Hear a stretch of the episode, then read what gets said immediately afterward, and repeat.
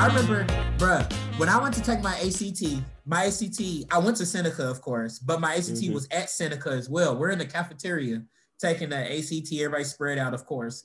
And some Mhm. dude had uh, narcolepsy and he fell asleep during the t- All you hear is Mm. boom. All you hear is boom. You hear two bumps. Boom. Bah. He hit his head on the desk and then fell over onto the floor. He fell asleep. he was knocked out, yo. He all you heard, you heard boom, bow. And like what? And everybody turned around, look, and dude just laying on the side. He didn't Like wake his- up. he like he gradually like just slow motion. And he, I mean, he knows what he's got. So he just woke up, was like, Right. I'm sorry, I'm sorry, y'all. I'm sorry. and everybody was just This happens all the time. Don't worry about right. But the rest of us was stuck for like it was. It felt like it was ten minutes, but I'm pretty sure it was like thirty seconds. We Right. just stuck and it's like, what the hell is going on, right? Because it's what nine o'clock in the morning. First of all, we should not be having to take this test at nine o'clock in the morning on a Saturday anyway. Also true.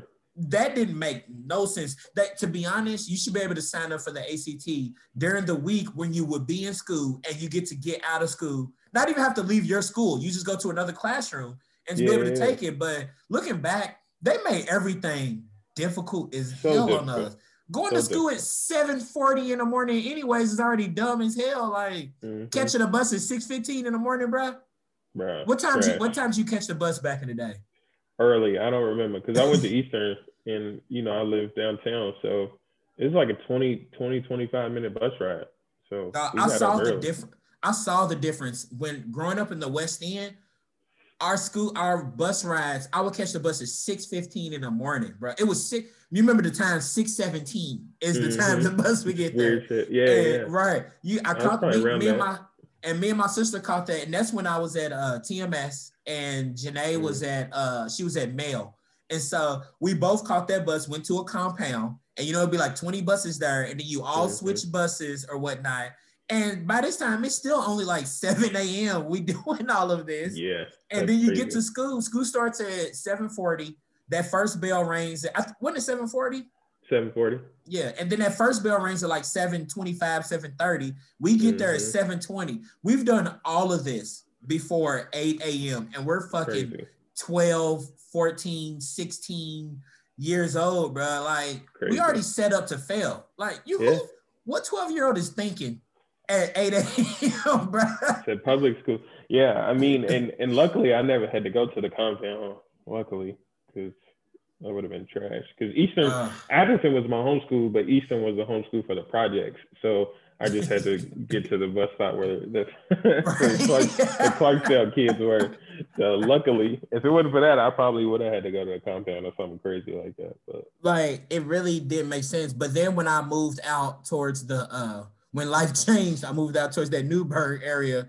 Man, you catch the bus, no compound, you go straight to school, and I get there in like 15 minutes. I'm like, oh shit. Life is Yeah. they treat people different out here. They didn't give a damn about us in the West End, yo. This Nope. this is different. When you out in the and that's why, yeah, there's parts of Newburgh that's hella hood, of course.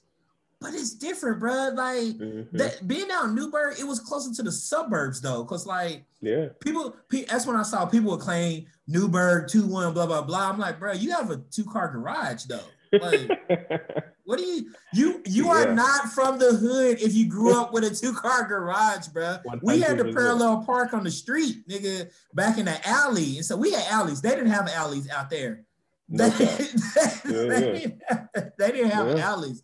So it was different. Like growing up downtown, you on the bus, your whole route to get to school took 45 minutes, took an hour and stuff. But when you Mhm. live out there, 15, 20 minutes, bro. It was we actually you could walk to school out there. yeah, You could walk to school. I don't know how many, thank God I didn't, but I don't know how many friends I had growing up in the West End. They got robbed on the bus stop. You know, crazy. life Yeah, was uh, in the East it was it was much easier for us because you either went to Atherton or you went to Eastern, and Yeah. that was it. And so we had direct buses to go into both of them. But Man, other we- than that, like I'm trying to think. Growing up in the West End, we all went to. It was everybody down there went to Manual, Male, Central, uh, especially those. Uh, Butler was one of those schools as well. Those are the four main schools, to be honest, in the West End. Those are the four main. And to be honest, those schools was kind Shawnee. of a little bit more. Oh yeah, Shawnee, I'm tripping. Yeah, mm-hmm. but those schools was a little bit more not as crazy and hood as some of them other schools. You know, like even going out to Seneca, Seneca was way more wild than those schools, than the Butlers and Males and Manuals mm-hmm. and maybe not Central. Central was that was a little different. They they yeah. was they was uh, skipping school to walk the Indies. So yeah, Central was tripping. They they was doing all type of stuff at Central. that, that was a little different. Um, before I get away from it, uh, everybody, welcome to another hour of the Chicken and Liquor Hour. We back in the building. We got a first time guest, my homeboy. Uh, is for years now. It's been my dog since we really got cool grad school for real, for real. Mm-hmm. But we've known yeah. each other. We've known each other since what 06, like 14 years, bro. For sure. Uh, yeah. Mm-hmm. Yeah. Shout out. Uh, my Louisville homie, once again, second episode in a row. We got somebody from Louisville where we pronouncing it how you supposed to pronounce it. Louisville, Louisville. not Louisville, how y'all be saying mm-hmm. it. Um, he's nope. not gonna agree with this end, but West End is the best end. We are. yeah, no, that's not. West I can't condone that. We got the uh, we got the homie T Harris. We in the building. How's it going, my brother? Man, living, man. You know, glad to be here. Happy to connect with my brother and looking forward to a good conversation.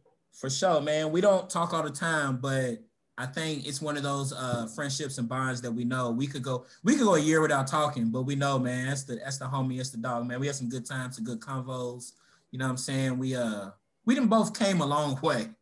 Yeah, yeah, for sure, man, for sure. but yeah, this, this is the best type of relationships, man. You know, we don't got to talk every day, but when when we link up, it, it feel like we never left. So for sure, I don't have the energy to talk every day. To be honest, no. that's a lot. that that's a lot. Um, yeah. let's see. I wanna. We was talking about kind of like relationships and stuff, and you mm-hmm. can get personal if you want to talk about that. Let me know whatever you don't mm-hmm. want to talk about. But sure. my dog's gonna be getting married soon. Yeah. So January 23rd, man. Bruh, that's wild as hell. Like it's it is. Yeah, this whole uh, uh, this whole getting older thing it's just it's weird because no one ever has been through it before. You know what I'm saying? Like all of our other experiences, you can say, "Oh, I've been through that once." Like you get a new job, you've gotten a new job before. Shit, mm-hmm. you get a new girlfriend, you've gotten a new girlfriend before, and all that. But getting older, no one's ever been like, oh, I've been 32 before. It's my second yeah. time. It's my second time. So just yeah, getting older and seeing everybody uh, having kids, buying houses, getting new jobs, moving away. And I, I feel like, especially with our generation coming from Louisville, I don't mm-hmm. think a mm-hmm. lot of us, a lot of the people before us was really moving away from Louisville. You know, I no. think the generation before us, our uh, older cousins, aunties, uncles, parents, grandparents, especially, they wasn't moving away from Louisville, you know? Mm-hmm. And it's just it's something different now. My sister said, especially us, we both working in higher education. People in higher ed be moving around yeah. and just going around. How do you think that that being able to move around like that has benefited you that maybe some of our older generation didn't get to experience or get to see? Like what how's that changed you? Yeah, it, it's crazy because I, I, tell people all the time, they're like, you, you, you went to Arizona, do you got family out there? And I'm like, nah, like 100% oh, of my family. There, I'm like, yeah. nah, I just, I got a job. exactly. 100% of my family lives in Louisville. Like I don't have no one anywhere else but Louisville. Yeah. And so it, it's, it's been, it's been different one, you know, just being away from them, but it's also just different, just being able to see a different part of the country for me and knowing that no one in my family has ever been to Arizona is crazy. So they got the opportunity to come out here and, and just see what, you know, the West Coast life, desert life is all about. So just opening up, um, you know, their eyes to that. The big thing for me is always my nieces and nephews being able to see somebody yeah. do something that uh, our, the rest of our family haven't done is huge for me because they can say, you know, I, I can go somewhere else because Uncle Thomas went and that that's I think that's the biggest Uncle Thomas advantage uh, of that. Yeah, man. I got what like I got 13 nieces and nephews, bro. Damn, Crazy. for real? You got that many? I mean, I'm I'm the youngest of six boys, and I'm oh, you know, so oh, my see, brothers, yeah. So I have one. I'm you know, it's just me and my sister, and mm-hmm. I have one nephew. That's what yeah. I have. I got okay. little cousins, so in a sense, I kind of treat my little cousins my my young young cousins, not like my little cousin that you've met, like my cousin Mhm. DJ, who's only four years younger, who Yeah. they don't count or whatever. But like now, my younger cousins who I- who might be like 15, I want to treat Mhm. them kind of like that, where I want to let we're cousins, so you ain't got to be like uncle with like you ain't got to treat me like I'm an adult or whatever. Sure. But I kind of treat them in that sense. But I I I didn't understand what kind of y'all meant about what nieces and nephews meant until my Mhm. sister had a baby, and now like I get it, you know, like I Mhm. totally get it. And he's he turned one back in uh at the end of July, and I'm just like seeing this little nigga grow up. This is Yeah, bro. it's wild to see that I was scared to hold him when he was a baby, baby. For sure. Like it was too small, scared to hold him, and seeing him now walk around and exhaust me when I try to babysit, like that shit is Mhm. exhausting. So seeing Yeah. that, I get what that means because, like you said, like that's the important thing. Being that far away, you want your nieces and nephews to see what you're doing, but you want to stay in contact with them, and that was a big part of me not moving too far away and actually Yeah. just moving to Atlanta instead of because I was up for jobs in Chicago and Dallas and Mhm. everything. But my sister Mhm. lives here in Atlanta. So that was one thing thinking about that. Like, I want to be around him as he grows Yeah, up. You know, I want to be around him. So have they been out to, has your friend been out to Arizona at all? So uh, my mom has been out here, but and then I, I've had a cousin, but that's it. Um, but of course, they'll all come out for the wedding. My mom, my dad, and then three of my brothers. Is that where the wedding's Uh, going to be out in Arizona? Mm-hmm. Yep.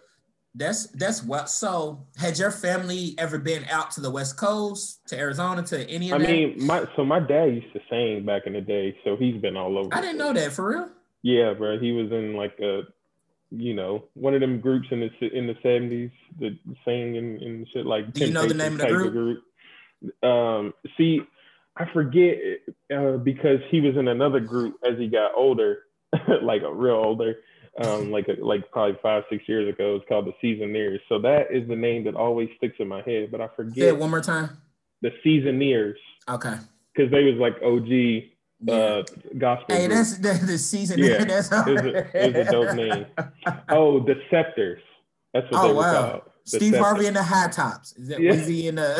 in the- yeah, he, he had he had the fro, you know, the you know the pants Hey, that's and dope. the let the chest hair hang out, all that. oh no, that's hella old school. When they got the chest hair Yeah. out, boy. yeah. So he been all over, but you know, my mom she like taking trips overseas, uh, across water, so she does that more than travel in in state. So for the most part, I'm the first one to actually venture out west. That's dope. That like for me, when I first moved to Florida, to for me, I was like, this isn't a blessing just for me. This is for some of my family that I had some like my parents had never been to Florida. Like my father wasn't traveling or doing anything like that. So when I moved down there and they would come to visit, they got to experience a life they didn't get to experience. So I was like, this is this blessing is for all of y'all. Now Yeah. even my friends got a place to come visit and see something Mhm. different as well. So that was a great feeling for me, even though I felt like Florida's a more common place for people to visit or whatever. For but sure. from where we grew up, not a lot of people was just traveling and leaving Louisville and doing this or doing that. So Mhm. it, it, it felt good for me, you know? So when you first, how long you been out in Arizona? This is my fifth year. I moved out here in uh, 2016, August 20 And you was, before that, you was still in Kentucky, right? Or no? Yeah, Okay. yeah. I was I was still in Bowling Green. I mean, once I left Louisville, I was in I was at WKU so from 06 to 2016. Yeah. Yeah, that was that was uh th- I think that was a nice amount of us because that was me when I left. That's what I tell people. That's like, what's Louisville like? I said, to be honest, as an adult, I don't really Don't know. because Mhm. when I left Louisville at 18, never moved back. I visited, Never but I back. never. So like when people like I've never I've never really got to experience Derby as a as a full fledged adult because as I got older, Mhm. I wasn't visiting when I moved to Florida. I wasn't visiting home or whatever. It just was. It was just a not a good time to visit that time. Where uh, Derby, for everybody who doesn't know, is the second weekend of May every year. Mhm. Yeah, second weekend. May. Saturday. First, First first Saturday. Saturday. My bad. Damn, that's how long it's been. That's how long it's been. Yeah, I'm sorry, Louisville, but but that just the first Saturday of May, man, that was graduation. And you know, I work in the event side, so it's all these events going on. I can't just bounce and leave, you know. So when people ask, I'm like, I don't know what Louisville's like as an adult, like to live Yeah. on an everyday basis. So when people talking about how traffic is picked up, and I go home and see I'm like, damn, traffic is different now. Like more restaurants every time I go. It's mm-hmm. just it's different. But like you, I left and never went back. We was in Bo- we was in Bowling Green for a nice amount of time though. Ten years. That's crazy. Oh damn! I didn't. So you was there ten years. I was there for eight years, and so you're in Arizona, Tucson. Yeah, Tucson. So, is there what's like what's some big differences living out there from being back home in Kentucky? Then, well, specifically Bowling Green. Yeah, so Tucson is is is a big is a bigger Bowling Green. Like it's it's huge because there's so many little outskirts and suburbs, but yeah. for the most part, it's a college town. Like everywhere so it's like you the go, Bowling Green of Arizona in a sense. Yeah, but it's bigger. But it, yeah, one hundred percent. You know what I mean? Like everywhere you go is is big. I mean, you see uh, Arizona stuff all over the place and things like that. The biggest difference is it's no green. It's brown everywhere. That's wild, bro. and no grass, no trees, just dirt and um, you know, I mean trees, but not like green trees. Yeah. And um, there's palm trees that they got imported from from Florida and stuff like that. So it's cool to see those, but um, you know, they don't naturally grow here. But that's it. The, I mean, it's it's really the weather and the lack of green uh, is is probably the the biggest. And there's very very little black people here in Tucson. Like you see Hispanic folks and uh, and uh, a little bit of you know maybe Asian, but I could go like outside of campus. Uh, I could probably go a couple of weeks without seeing a black person. Real talk. Really? Crazy. So it's mainly like Hispanics and white people. Yeah.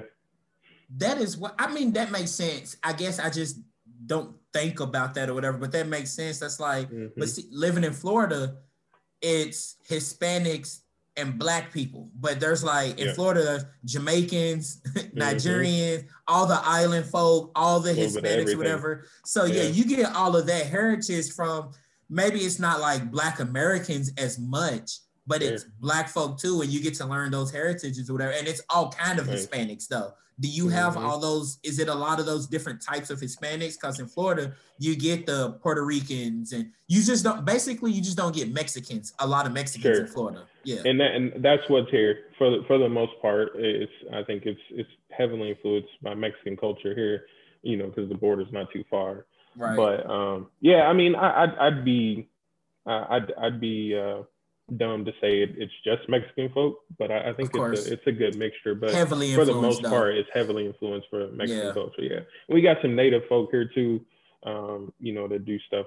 Uh, and um, but for the most part, you see a little, you see diversity, but it's just not like what I'm used to in Kentucky. Like I don't see a lot of black folks. And, that, and that's what when I first moved to Florida, they was like so shocked. You can tell people be in their own bubble because they're just like, how do you not know this about Cubans? But I'm like, I grew up around a right. lot of Cubans. Like, I don't know. How do you know Jamaicans don't eat this food? I'm like, what the fuck are you talking yeah. about? I'm, we didn't have that. And like the closest thing I had was when I left, like I said earlier, when I left the West End and moved out towards the Newburgh area, they had a lot, of, they had more like West Africans in that area. So when I went to Seneca, it was a couple Cubans, uh, it was a couple uh, West Africans or whatever, not a whole lot, but it was more than we had in the West End. But they just couldn't fathom that you could live in a place and it's just black and white people. I'm like, well, yeah. that's a lot of America. That's a lot. For sure. they For were sure. shocked, but you know, in Florida, it's uh, outside of Mexican, it's a lot of Puerto Ricans, it's mm-hmm. Dominicans as well, and just different Hispanics from all over the place. But it's just not. A, I didn't meet a lot of Mexican people in yeah. Florida, but I felt like I grew a whole lot learning about the different diversities and uh, working at Florida State was the first time I um, I got to have a group of friends that was from all over the place, not just from all over mm-hmm. the country, but the world. I had a group of friends that was yeah from New York and California and South Florida, of course, and Chicago and Connecticut and all that, and even Iowa and stuff. But then I also had friends that was Cuban and from the mm-hmm. Dominican Republic and from France, you know, from all different types of stuff. And it helped yeah. me grow a lot. You know, it helped me, it also helped me realize that more of us are similar than we think. Like mm-hmm. a, a lot of the stuff that we think that are that's how black people, that's black people. I learned that that's actually southern. That's just right. what southern folk do. It ain't For just sure. it, it, ain't just black people though. So For I started sure. growing and learning that like, oh, it ain't just black people that will save the oil from cooking and put it on the back of the stove. Nigga. Everybody yeah. in the South does that, you know. 100%. Everybody in the South. So what? How? What ways that actually? When you first moved there, what were some things that maybe surprised you? I think I remember years ago us talking about how I think you said it wasn't a lot of churches out there or something mm-hmm. to that matter. Like, mm-hmm. what what was that like then? Yeah, that that's a huge thing, you know, for me. Obviously, identifying as Christian. Um, and we grew not, up in Kentucky, so it was right. it was churches all over the South. So, and growing up a Southern Baptist is a church on every every other corner, and the other corner is liquor store. Dollar General, look, Dollar General, liquor store, and churches on every yeah, corner. nah, they they're they're for real scarce out here, and um, so that that was an adjustment for sure. I tried a few churches out here, and they just it's just not the same. So I, I do a lot of my church online yeah. for that reason uh, alone. But um, so yeah, that that I think the weather still blows my mind that how good. What's the weather? What's the weather like? Like so so um, we'll say I'll start from from April to from April to September. It's hot like hot. like humid hot or like no, it's dry, no, right? No it's humidity. Dry. Yeah, it's dry. So you'll get a little bit of humidity. Wait a minute, hold on. I'm sorry, hold on. Before you move on, so I always have this argument with people. Would you rather be in that dry heat or humidity? Because I always feel like I'd rather be in the humidity because at least it gives you some type of wetness or something. Sure. Even though the humidity can be annoying as hell. Because since yeah. I walk out, my glasses fog up. Women, their hair is gonna be shitty as hell, and I'm always gonna be. It's a different type of sweat than that dry mm-hmm. heat. So you've experienced both, and you've been in that type of heat for a minute now. Which one would you rather have? So it, it, when we're under 100 degrees, I would rather have the dry heat. when we're under 100. Give me the dry heat under 100. 100 and below dry heat all day. But once we hit 115, that dry heat is a whole. What is that like? Well, it's yeah, ridiculous. what is that like? It's ridiculous. It's it's like if you put your oven on, let it preheat, and it gets to the point where you you reach let's, let's call it 400, and you open it up. That heat that comes out, that's what it feels like. Just hits you, you put your, your head in there. That's that's what it feels like. It's just because the wind blows, but it's like a blow dryer. You know what I mean? Mm. Like there's no breeze. Oh, a hot blow dryer just blowing. Yes. but you're also your head is in the oven while the blow dryer oh, is going at you. That's what it That is like. awful, bro. Cause it's ridiculous. At least when I lived in Tallahassee, the humidity that I mean that took me by surprise, of course, because I mm-hmm. had to mm-hmm. learn basically from Easter until Halloween. I wasn't gonna wear a shirt, shirt and tie to work, and I had mm-hmm. to learn to keep I kept the so I took my gym bag because I would work out during the work day anyways. So I had my gym bag in the office with like deodorant and all that. But I had to learn to keep deodorant in the car. I kept an extra shirt in the car and I would carry mm-hmm. powder with me because with that humidity, when I would leave in the morning, I'm leaving for work in the morning, seven in the morning, mm-hmm. and I'm mm-hmm. already sweating. I'm sweating walking to my car and then from my car to the office. I'm just yeah. sweating because the humidity and my glasses are fogged up. And mm-hmm. so I had to mm-hmm. learn that I just had to carry all that shit with me. And I just always thought, like, after I, I being in Vegas before a couple times and seeing what that dry heat is like and seeing how hot it gets, I was like, I think I'd much rather be in humidity. I'd much rather have some humidity than yeah. be, and I've also so random. I ran I went and read this up after I went to Denver uh, last year, and they was talking about dry dry weather compared to like humidity in the south. And my mm-hmm. Uber driver, he was like, "Man, look it up. That's why black people have such great skin. When they grew up in the South, the humidity is better for your skin than the dry heat. And I was like, sure. damn, never thought of that. And I looked it up, I'm like, damn, that is actually real. And that's why so many black people that grew up in the South and had to do, do with uh, humidity our skin just be different, you know. So yeah, I just no, my I never skin thought dry. My skin is dry out here for sure. Have you, and, you could tell you, know, you told you could see the difference. Oh yeah, like my okay. hair, like the yeah, all everything, bro. My skin. so. Okay, so with your dry. hair, what's the difference then that you've seen with your hair? Like what? Do you have to? I, I, I got I have to pay attention to how much I wash it and condition it and put stuff in it because I'll, I'll get dandruff. Like if I if I oh, don't wow. pay attention to it, like I'll have dandruff to the point where I can scratch it and it falls on my shoulders. I never thought about that, bro. Yeah, bro. It's, it's oh. crazy. So, and what's even crazier is I, I have a different lotion for when it's hot versus when it's cold. Because even when it's cold, it's still dry. And so yeah, I, I like wild. I use I use cocoa butter in in the um in the wintertime and then I use the the Vaseline type of lotion um, for dry skin when it's when it's um, when it's hot.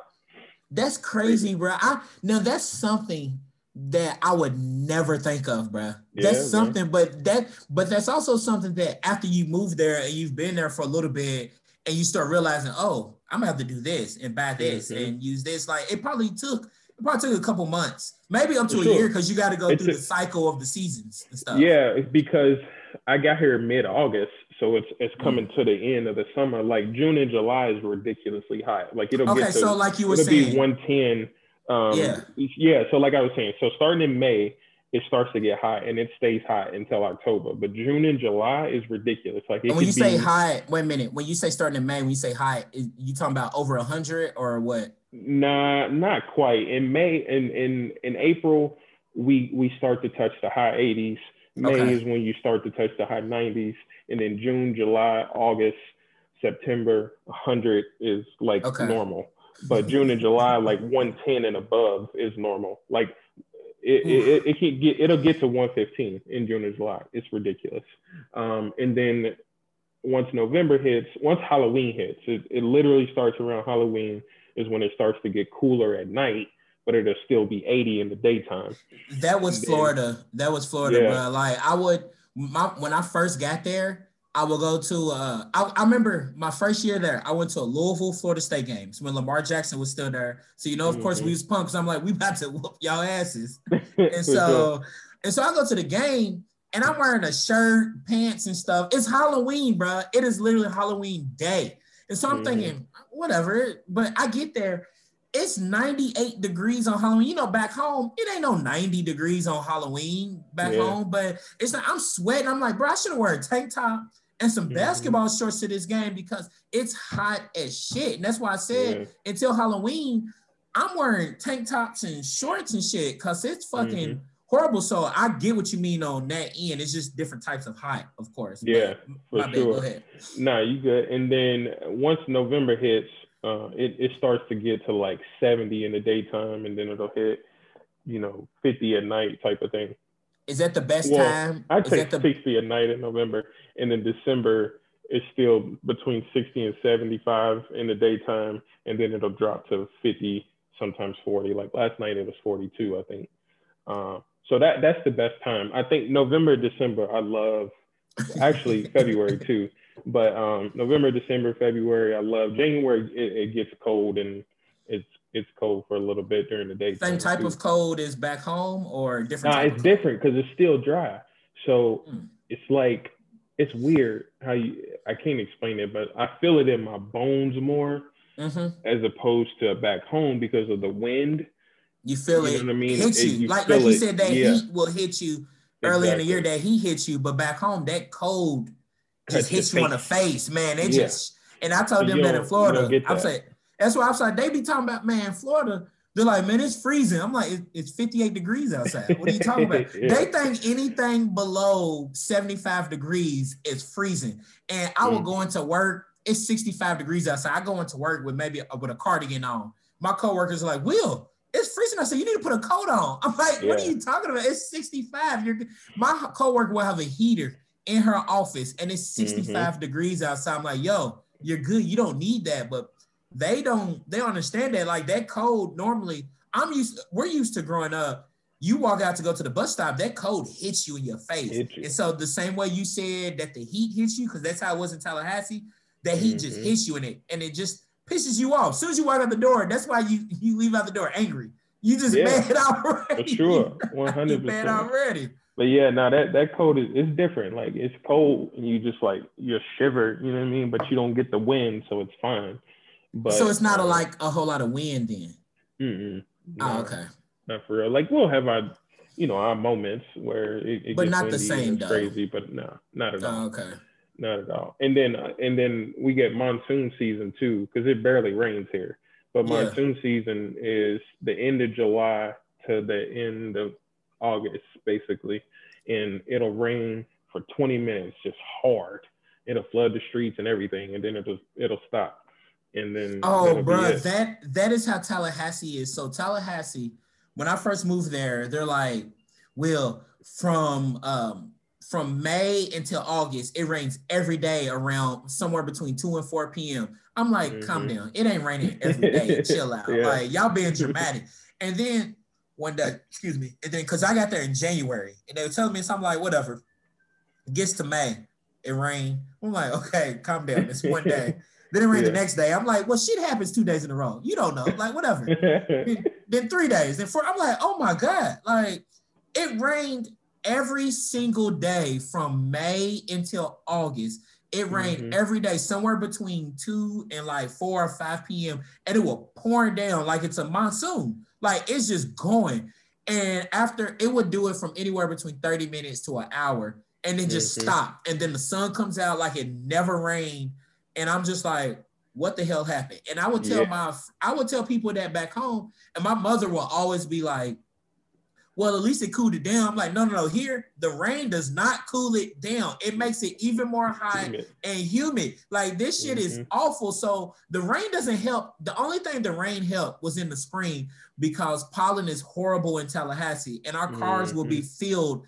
Uh, our cars are covered in just green and yellow, like yeah. just over there. And like being from Kentucky, like pollen and allergy season is bad there. So everywhere mm-hmm. I've lived allergy season in pollen is in the top 15 worst in the country everywhere I live. my allergies is horrible shit. My eyes swollen right now because of fucking yeah. allergies. I mean, bro. if you stay in the South, 100, percent it's always gonna be. That like is that. true. That is true. That's one thing so, I don't miss for sure. It's that pollen. Oh yeah, because out there it ain't gonna be shitty yeah. at all like that. No, like I'm, I'm super allergic to pollen and fresh cut grass, and I don't have to worry about either of those. And that's me, and I be struggling from April, uh, the end of March, April, and May, I'd be struggling, bro. And they said, mm-hmm. and it was really bad this year because they they said that uh, allergy uh, pollen count was really bad and really high this year. And we got COVID, really we, and we get right, and we got COVID going on. So I'm outside jogging, and I'm getting short of breath quick. I'm like, oh shit, what, what's going on with me. I'm coughing. I'm thinking something's going on or whatever. And the doctor's yeah. like, calm, calm down, calm down. It's just your allergies. it's not COVID. Just make sure you take your allergy medicine. And I moved to Atlanta and had just gotten used to not even taking it as much as I normally do. So then mm-hmm. this year comes around cause uh, well, this was my first spring here. Yeah. So I didn't think it was that big of a deal. And then I'm out there struggling, dry coughs, thinking it's COVID. Mm-hmm. Oh my God, I got COVID. I might die. I'm, I'm scared. I'm Bro, I was scared like a mud. So sure. yeah, that that's one thing. That's another thing you got to think about spending money on. Like you said out there with your dry with the dry stuff, making your skin mm-hmm. drier, you gotta make sure you I take this during this season. I do this for this season for my skin and all that for me, I gotta make sure I'm taking allergy medicine, you know? So yeah. it's like the it's there's certain benefits and and all of that or whatever. So you said yo so the best time for weather there for you then is gonna be around this time of year, basically. Yep, it's perfect. I love it. Like I can go out in like it's a little thin short sleeve shirt like this and be perfect. Or I could wear a short sleeve and be fine too. It gets chilly in the shade but uh, for the but that's perfect part, though. If yeah, it's chilly in perfect. the shade and chilly at night, that's perfect. Do you ever have to wear a toboggan or gloves or anything? It gets it gets. I mean, if you out at night, like I say, um, the end of December and January, yeah, you you'll you'll need a toboggan. Has it um, gotten to the only single digits though? Has it gotten to the single digits since you've been there? No. Because when I say when I would say that in Florida, it's like wait a minute, weather can get to the single digits. I'm like, bruh. I mean, we all know, growing up in Louisville, we all know we was on the bus stop several times where it'd be like eight degrees, and they was in a negative wind chill. they was shot like they. First of all, that's abuse. They allow you to go to school when it's only seven degrees, and to me, I'm like, well, that was regular. Like that's just they put the salt trucks out. you know mm-hmm. how they mm-hmm. and you know, as kids, we would get mad the night before and they bring the salt trucks out. Like, bro, we try to get school yeah. canceled. yeah. but for they sure. couldn't imagine the only thing they got school canceled for was for hurricane season. So They mm. looked at hurricanes as it was nothing. And me, mm-hmm. I moved there. I'm scared. I'm like, it's a hurricane. What are you talking about? But then I realized growing up with tornadoes yeah, is way worse. It's way worse than growing up because hurricanes, you prepare for that. You know a hurricane's coming from a week away, sometimes 2 mm-hmm. three weeks, you know. Tornadoes, we sitting here talking right now, and that shit could pop up out of nowhere, bro. Had to go to the tub. right, right. we go, go into the bathroom, get into yeah, the tub. Bro, I, I told them, man, I said it could be four o'clock in the afternoon and it just gets dark as hell. And you got mm-hmm. the sirens, which doesn't make it better. The sirens nope. going on, which is scary as shit. Yeah. So then you got the sirens. It's dark as hell in the middle of the afternoon. And just an hour ago, you was having fun, mm-hmm. having a good time. Trash, and here bro. we, and here we are, like four of us sitting in a bathtub with pillows on top of it.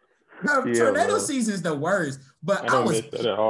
Nigga, I was panicking I was panicking uh, uh, in Florida when they first talked about hurricanes because all of them was calm. I'm like, y'all, y'all don't, y'all not seeing the news? Will calm down. It's not even a category three. Chill out.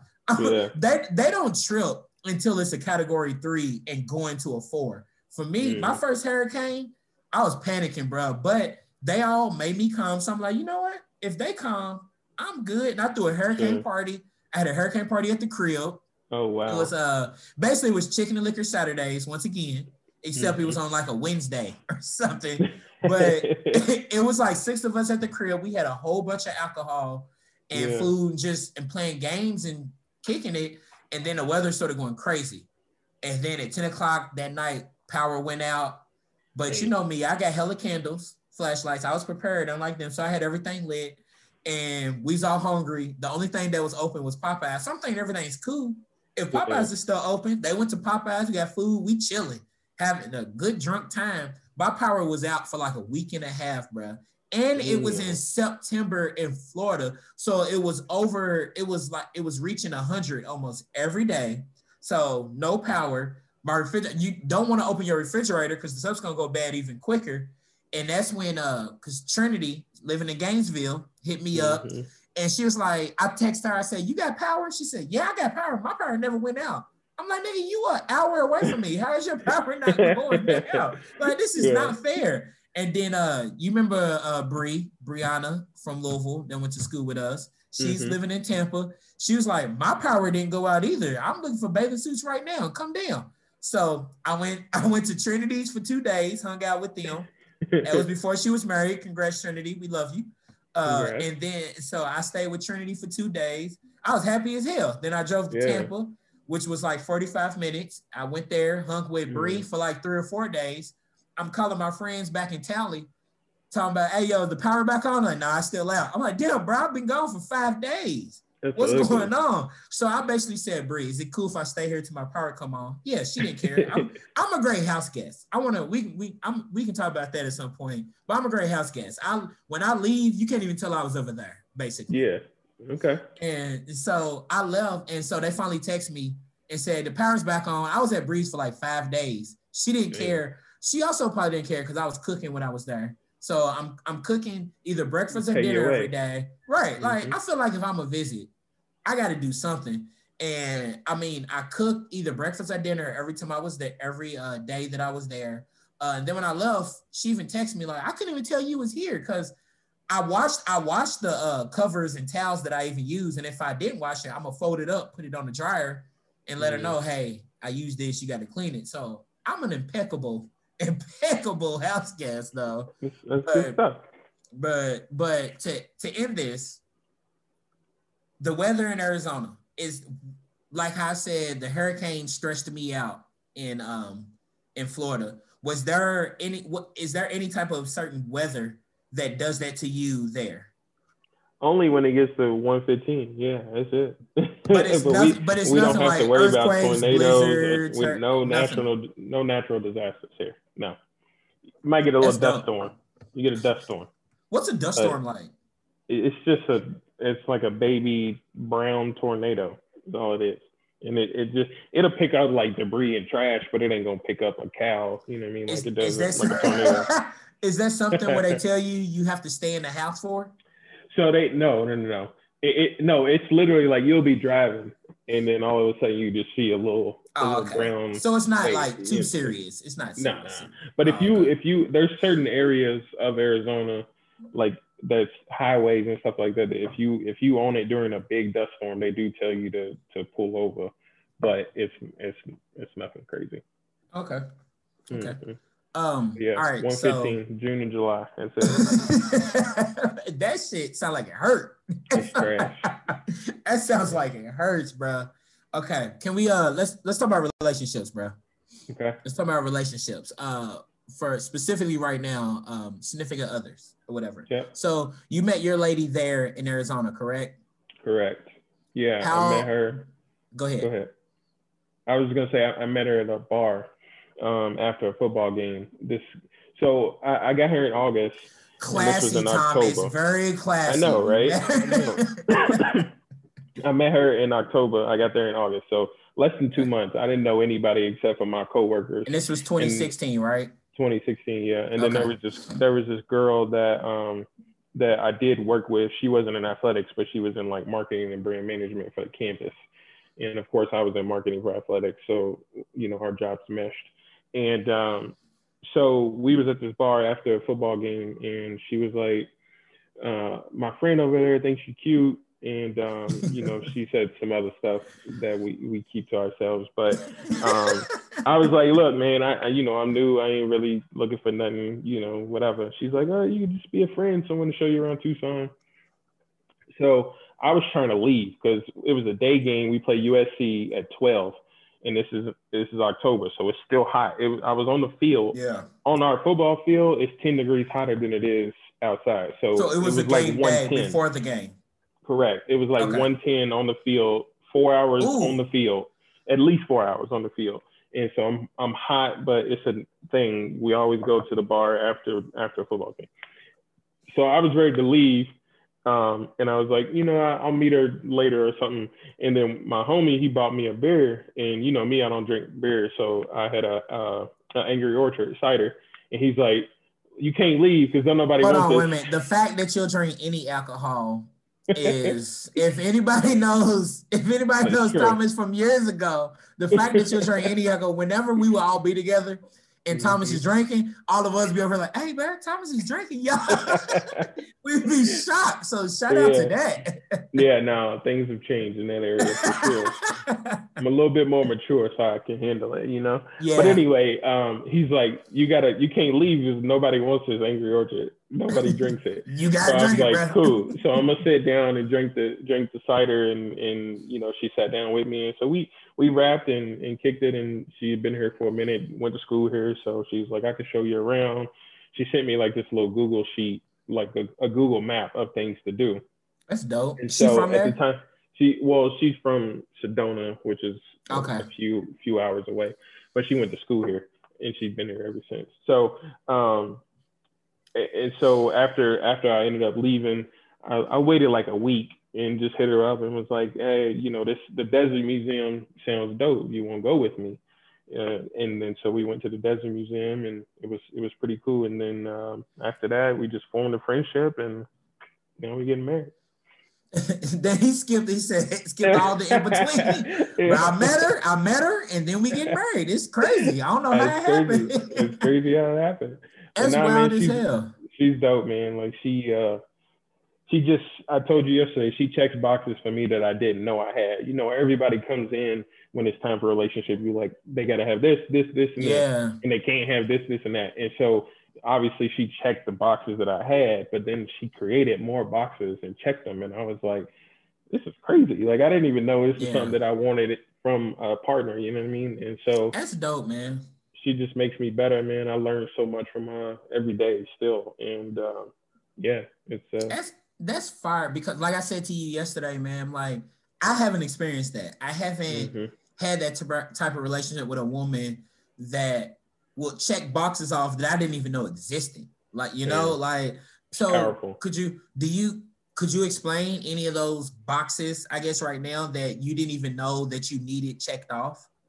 Yeah. And so it's weird because coming from someone who does diversity and inclusion for a living, uh, just being being more inclusive to people's cultures is, is probably the number one thing that she's taught me and making me aware of my Christian privilege uh, mm. and you know just different stuff like that. You know what I mean? Oh, hold on, hold so, on, hold on. A minute. We're gonna we're gonna put a pin in this and go go to it. But sure.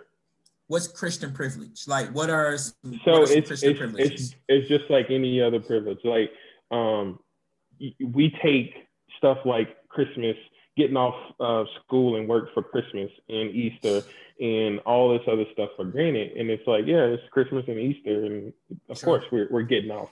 But if someone ain't a Christian and they a different religion, they're like the whole world is celebrating. My whole country is celebrating something that I don't believe in or I don't celebrate. Yeah.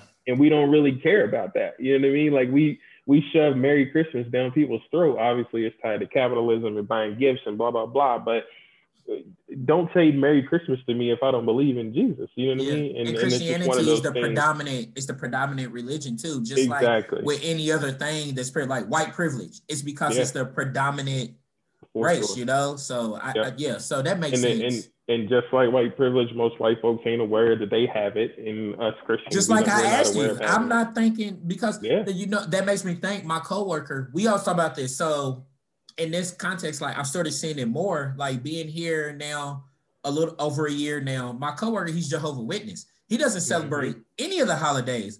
So exactly. when I be thinking, so his birthday is just a little, uh, like a couple days after mine. I'm like, hey, bro, let me take you out for drink for your birthday.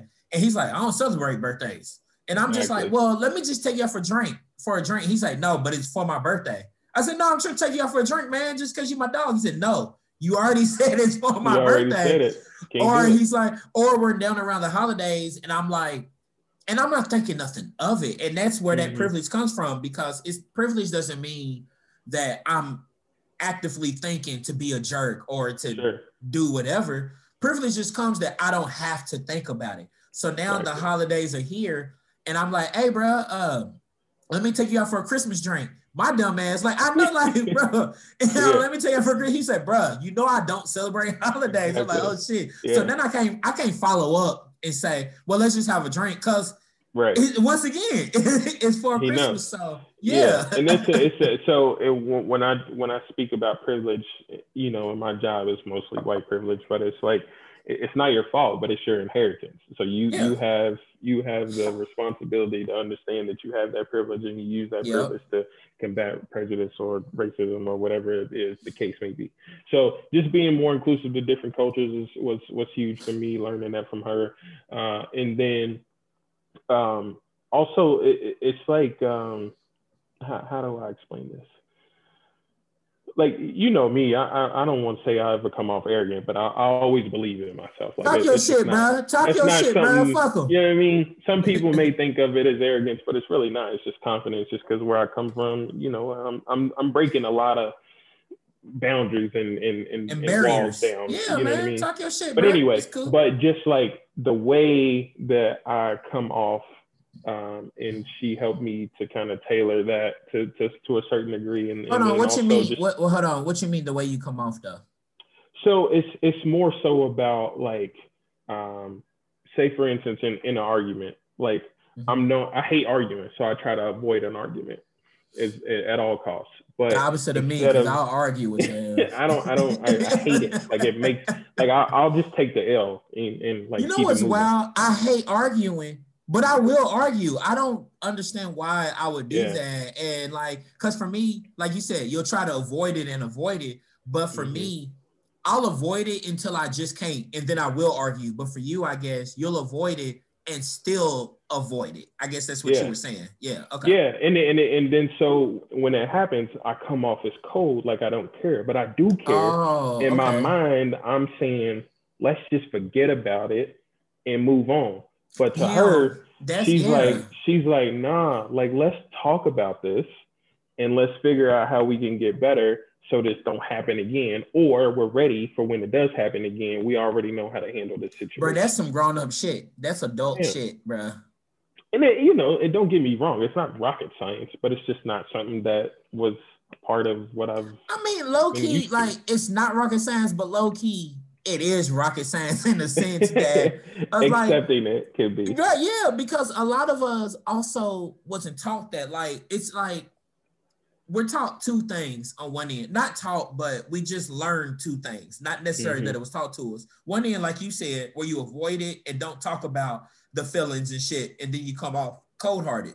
Or the yeah. other end is to be kind of as being emotionally immature. Both ways is emotionally immature. And the other end mm-hmm. is to just wow out for no reason. Like you don't even know why you're angry anymore, and you're just yelling and cussing and shit. So you got one end where I'm not gonna say nothing. Let's just avoid it. Let's not do this or do that because we're just gonna get mad and yell. But the other end is to yell, and you're not yelling anything. And I've said this on podcasts before. I learned in my communication classes where arguing and yelling is like putting two TVs in front of each other on different channels with the volume up very yeah. high. One TV is on the Super Bowl, and the other TV is on an episode of Seinfeld and they're up on maximum value, ain't nobody hearing nothing. So mm-hmm. both of those just being silent and not coming off like you're not caring is the same yeah. as basically is the same as yelling and cussing that has nothing 100%. to do with the argument though. So but like that's from the way you explain it with her, that sounds hella adult and very yeah. logical and down to earth. yeah, it, it's that, and then it's also you know um, playing sports my whole life and being in sports, I always say I'm coachable. I, I love learning. I'm willing to learn. But it'd be certain it's times easy to where say. it's easy yeah, to say, and bro. then it, it, but in but when it comes to a professional and um, yeah. also uh, like actually sports, then yeah, of course.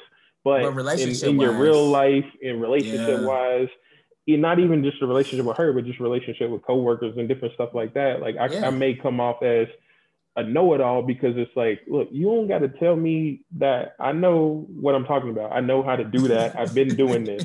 yeah. But Thomas, there's a different way.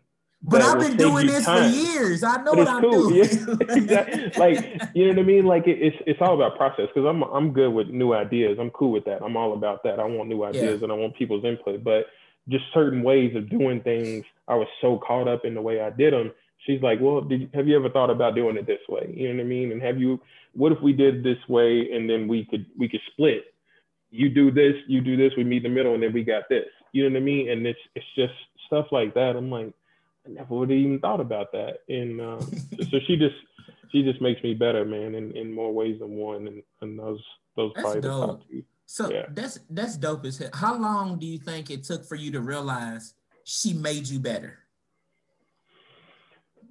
I mean, I think blindly, like subconsciously, I probably realized it before I, I real I like said it out loud. Um, but I, like you I, didn't think, realize you didn't realize it, but you like I don't want to say you didn't realize it, but I realized I was changing. Okay, yeah, there you for go. The better. There you go. You know what I mean? Yeah, there you go. That's when, but uh, and but when I really when I realized that I talked it up to maturity as opposed to her. Influence. And you didn't think it was her. There you go. Yeah, exactly. Yeah, yeah. Exactly. So, but once I started to realize that, it was probably, um, I'd say, year two and a half is is when it happened. When I was up for a position at, at the University of North Carolina, and I almost left Tucson, and um, just that whole that whole time uh, we were going through some stuff and and then just trying to grow as a as a couple and then also trying to figure out if I'm going to leave Tucson and if yeah. we would try to make it work like all of that. So once I realized that I didn't want to go to North Carolina, one of the biggest reasons was it wasn't an athletics job, and I, I thought I was ready to lose that leave athletics, but I wasn't. But then the other reason was I wasn't ready to leave her either, and I'm like, that's when it all hit me. Like when that hits you in the face, it's like, damn, yeah. like she's important to me. yeah, one hundred percent. Yeah, that's, that's crazy, exactly man. that's really dope. Like and because I have these conversations with, you know me, I'm friends with a lot of women, mm-hmm. which is good and bad, good sure. and bad. And we have these type of conversations about like relationships and what men can do for women and what men, what women can do for men and whatnot. And it's just, it seems like more times than not, men don't recognize what women are doing for them. It's not that, mm-hmm.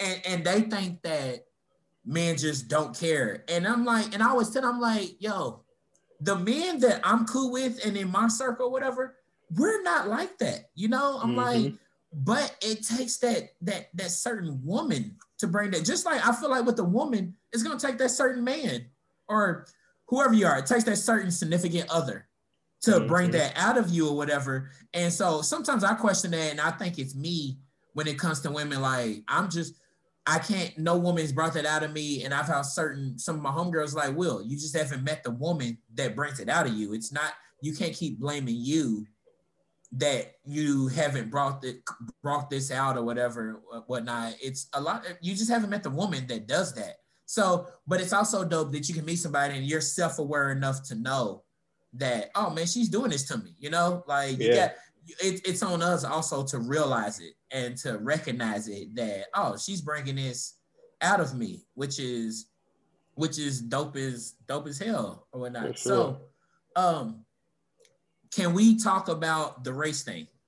Yeah, for sure. Okay. All right. So have you felt have you had any kickback or felt any issues from people you know because she's not black?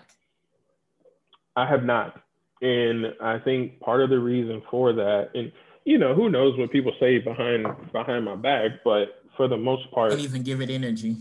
Yeah, no, and and I would never. Um, but I think the reason for that is I'm I'm unproblematic with mine. Like I, I you can never find a time where Thomas was bashing a black woman. You can right. never find a time where there was a black woman who needed my help that I turned her down. Uh, people know that about me. You know what yep. I mean? And so like I think sometimes the biggest knack on on on dudes who are in an interracial interracial relationship is they down black women or yes. you know they got bad stuff to say about black women and then they compare and they fetishize white women. That's not me. You know what I mean? Yep. That's just not that's not who I am. And I'm not with Alex because she's white. I'm with Alex and she or, just hold happens on, hold on. to be You're white. not with you're not with her because she's not black. That's basically that. that's more what it is. You're not with her because yeah. she's not black. Yeah. Yeah, both of those. Uh, I'm with. It just Alex happens she, that she's white and you fell in exactly. love with her. It's just that's, what happened. It is what it is, and the, and that's what it is. And um, so I, I, think that's probably the reason why I haven't received any backlash. Um, yeah. Because uh, people know I, I, love I love Black Queens. Like I support them. I've uh, you know I've had folks work for me. Um, like all I don't got to get into all that. People know who yeah. people know who I am and, and what because I do. Because the so. the thing is, where it comes to when when black men are trying to convince black women that I do love y'all. It comes to my mama's black. Like, yeah. okay, just because your yeah. mama's black don't mean you won't disrespect other black women, bro. Like, what are you talking? No. Or I I have sex with black women. First of all, just because you have sex with them, bro. Like Ooh. slave owners, slave owners was having sex with black women. Calm down, exactly. bro. Like, what are you exactly. talking about? Like, me and my homegirl was having this conversation because I said, like, like I said earlier, I'm friends with a lot of women. So mm-hmm. I have homegirls over, and I'm so one example. One of my home, one of my homeboys was there. He was going through a breakup. Black dude from Atlanta. His girlfriend was white. His uh his mother is also white, but you're not gonna know that. Like he's he identifies yeah. with black people, his black side, all of that. He loves his mama, of course. Sure. So he was going through a breakup. He's at my house. We actually had just recorded a podcast. So now we're all drinking, having a good time. And it's like five of us three black women, and then just me and him, of course. So you know, I already know when you outnumbered by women, it's gonna be something else. Mm-hmm. So, and so like one of my homegirls was like, your friend's cute. I'm trying to talk to him, blah, blah, blah. And I told her, so well, he's just going through a breakup, whatever. She talks to him and then he brings up the breakup. And they're like, what's your girlfriend look like? So he pulls up a picture and she was white. They were shocked. Mm. they were shocked. So it's three of them. And then of course, the two of them had a problem. One of my homegirls as soon as he showed the picture, she was like, "Oh, your friend hates black women." I'm like, bruh, you don't even know this nigga. And just because he dated a white woman does not mean he hates black women. I get it though, because there are a lot of black men that dog black women out just to say that's the reason they're dating white women. Like mm-hmm. that's that like that's their only reason. I get it. But you can't just jump to it to be like, oh, he like if you don't know him, if right. you've never seen him post a tweet talking about black women this, black women that, because that's mm-hmm. what a mm-hmm. lot of black men are doing. I'm not gonna say they not, and it's unfortunate. That sucks, which I never understand. Right. Because black women are fucking dope. So I don't understand why they be out there dissing them. I don't understand how you could diss a black woman when your mama is that. Like you're dissing her for the re you're dissing her because she's black. but your yeah. mother is literally the same, your sister, your cousins, and that's just weird. But I just say that to be like, yo, just because he dated a white woman doesn't mean he hates black women. You just you don't know this person.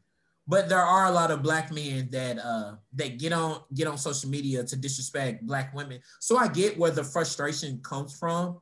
Sure. But you you just can't misplace it. And I get what you said. Like they know you, like knowing you, we know you. You're not like you said problematic. You're not. Yeah. I, we can go through your history of social media. You're not gonna find something where you on there like these black holes. Like you not, there's no, nothing. Bro. No, I, do, I just nothing. don't. I just don't talk like that. I never have. I love black women, and it's it's just that's just what it is, and it's not something that I've ever had to defend. And I think that's no. the reason. Is because people. Yeah, n- none of us are gonna question you. None of us are gonna sure. question you. I will say though, when I saw you post the picture, I was surprised. Sure. I was definitely, I was definitely surprised. I mean, you're gonna be surprised about any nigga that's from uh downtown Louisville, from Louisville or whatnot. You're gonna be surprised. For but sure. You might be surprised, but you're not like shocked. You know what I'm saying? Because yeah, I know, and I think I know you. you know what I'm saying? Right, and I and I think a lot of people, family, friends, were probably surprised shocked is a is a big word, but yeah. I'd say surprised for sure. Yeah. And then when they meet her, they like, okay, I can see. You know what I mean? Like she's she's unproblematic too. Uh, she does the diversity inclusion work. She's an ally for the black community. Like she gets it, but she don't try to be someone she's not. Don't get yeah. me wrong. But I want to know what she's like now, bro. That. I really want to know what she's like because from how you described her, I'm like, they're messed up because just on a human thing, on a relationship thing, any person that helps you to grow like that is fucking sure. dope. It can be yeah. a supervisor, a cousin, a sister, a coworker, a, a wife, a girlfriend, anything. Any mm-hmm. person that helps you to see maybe your faults or your lack of I didn't think that way type of thing. Sure. That's dope as hell. Like I don't care who you are. Any person that brings that out of you, like you fuck with that. You know what I'm saying? Like yeah. that's really dope. But I will say when I saw you post something on Instagram, maybe in last year or year before, uh, mm-hmm. when you brought her to Louisville for the holidays or something like that, and seeing her around all the black folks, I was like, bro, that was hilarious. yeah, bro. What was what look, was that like bringing her to be around your family for the first time? It was dope uh, because yeah. what's crazy is she came for it was our engagement party last December, and so she met everybody at one time. And, bro, that's scary as hell. That is scary. you know I mean? And she handled it so good. People loved her. My my my my girl cousins, like that. That's who. Now that's the to, scary part. That's, that's who she had to get the approval from. Like I'm not even gonna. I'm not even gonna hold you about that. Like the if she didn't get members? approval from the girl cousins, we might have been in trouble. But they they embraced her, man. My my one of my girl cousins is gonna be the officiant in our wedding, Oh wow! And the reason for that is is the impression that she left on Alex and vice versa. And so that that was dope. And um, but it, it was cool, man. And, and, she she played spades with the homies and. Wait a minute, hold on, hold on, hold on, hold on. Yeah, Did she already know how to play spades? I taught her how to play spades. I knew, yeah. bro. Yo, hold on. For everybody out there, Tom, Thomas was always playing spades back in college, bro. Oh, we'd be at the crib. First of all, I don't know why I had space cards because I didn't know how to play spades.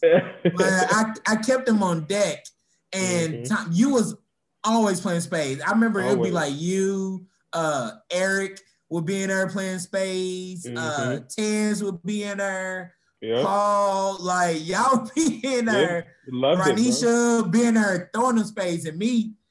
I ain't feel black enough. I wasn't black enough to play the spade. And your fiance out there, I still don't know how to play. No, we gotta fix that, brother. I'm too old. I'm stuck in my ways now. It's too late. That's true. That's cool. I'm gonna bring. I'll bring them Uno cards out though.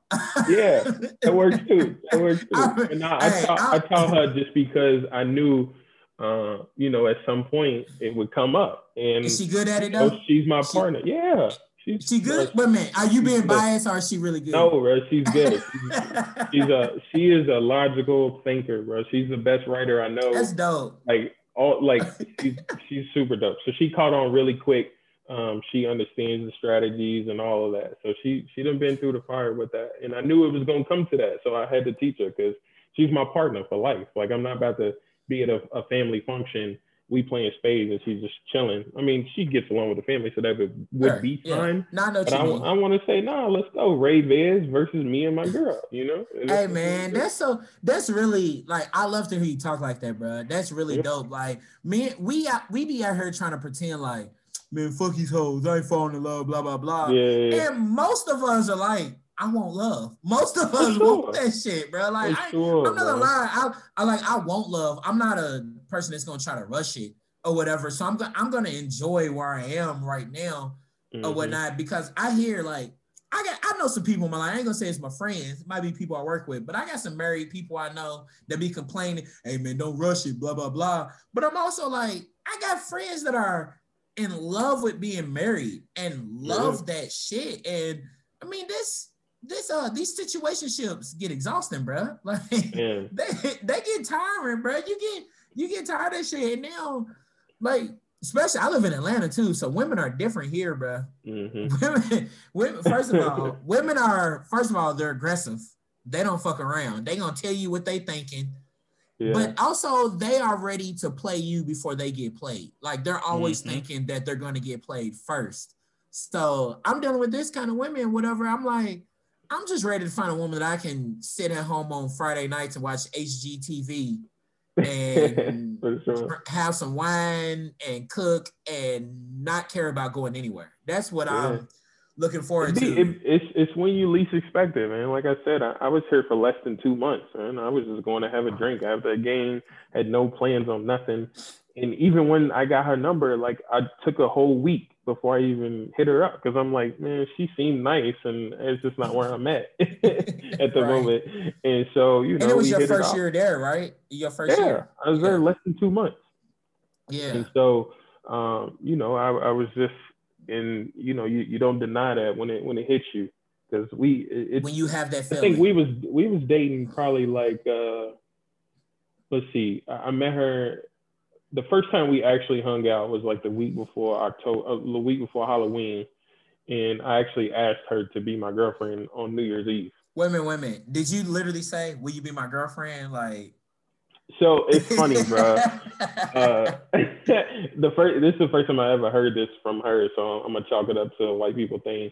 But she she had mentioned one day DTR, and it defined a relationship. Yeah. And I was like, what the hell is that? I, never I, mean, I was about to say, someone texted me that. I'm like, what are you talking about? yeah.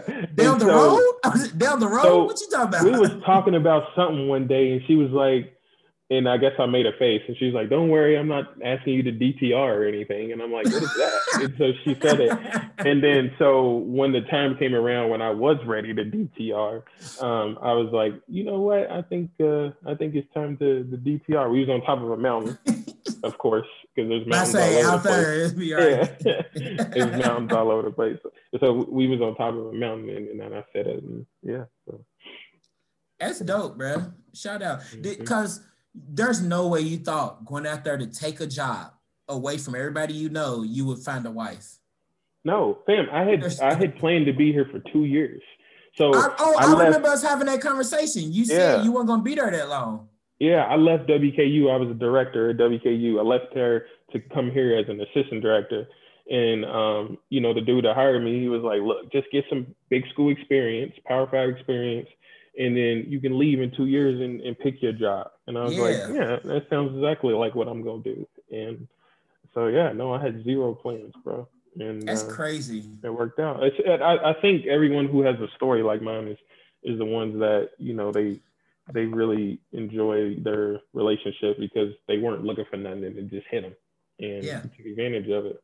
So I could say I could say that about the friendships I've made at least. Mm-hmm. Like move, like leaving Louisville, leaving Kentucky. I still remember the day I left Bowling Green and drove and was driving to Tallahassee or whatnot. Like leaving, you don't know what's coming up. You don't know what's yeah. ahead of you in life and you just don't know what to expect. You you really have no expectations. You're just hoping that you're going to enjoy the job, make mm-hmm. good money, and just do a good job. Like that's really all your matter of fact, you might not be thinking none of that. You might you just thinking about I gotta find an apartment, I gotta do this and that. Sure. So to be honest, I'm not thinking of anything except for moving there. So I never would have thought I everything that I got from moving away from Kentucky that I would have got that. I, ju- I just mm-hmm. never would have thought that. And I've made dope friendships. Like in the meantime, I've really learned that I, I've seen that not a lot of my friends have dope white people in their life. You know, like not a lot of my friends have been able to experience white people that are just good people that are going to be good friends that are understanding that understand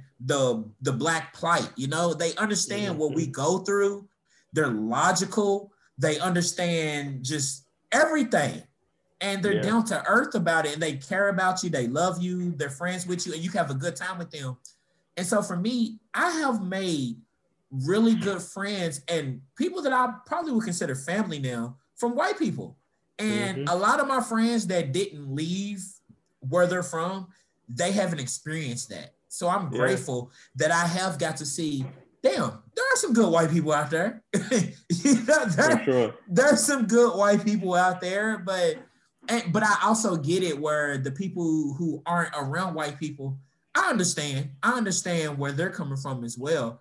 But I just never would have thought like leaving away I would have got what I've gotten. Like we said earlier about having a diverse group of friends, having mm-hmm. that has made me grow up so much. Um, uh, just being away, being away, I think we underestimate what it's like to have to grow up being away from everybody you love.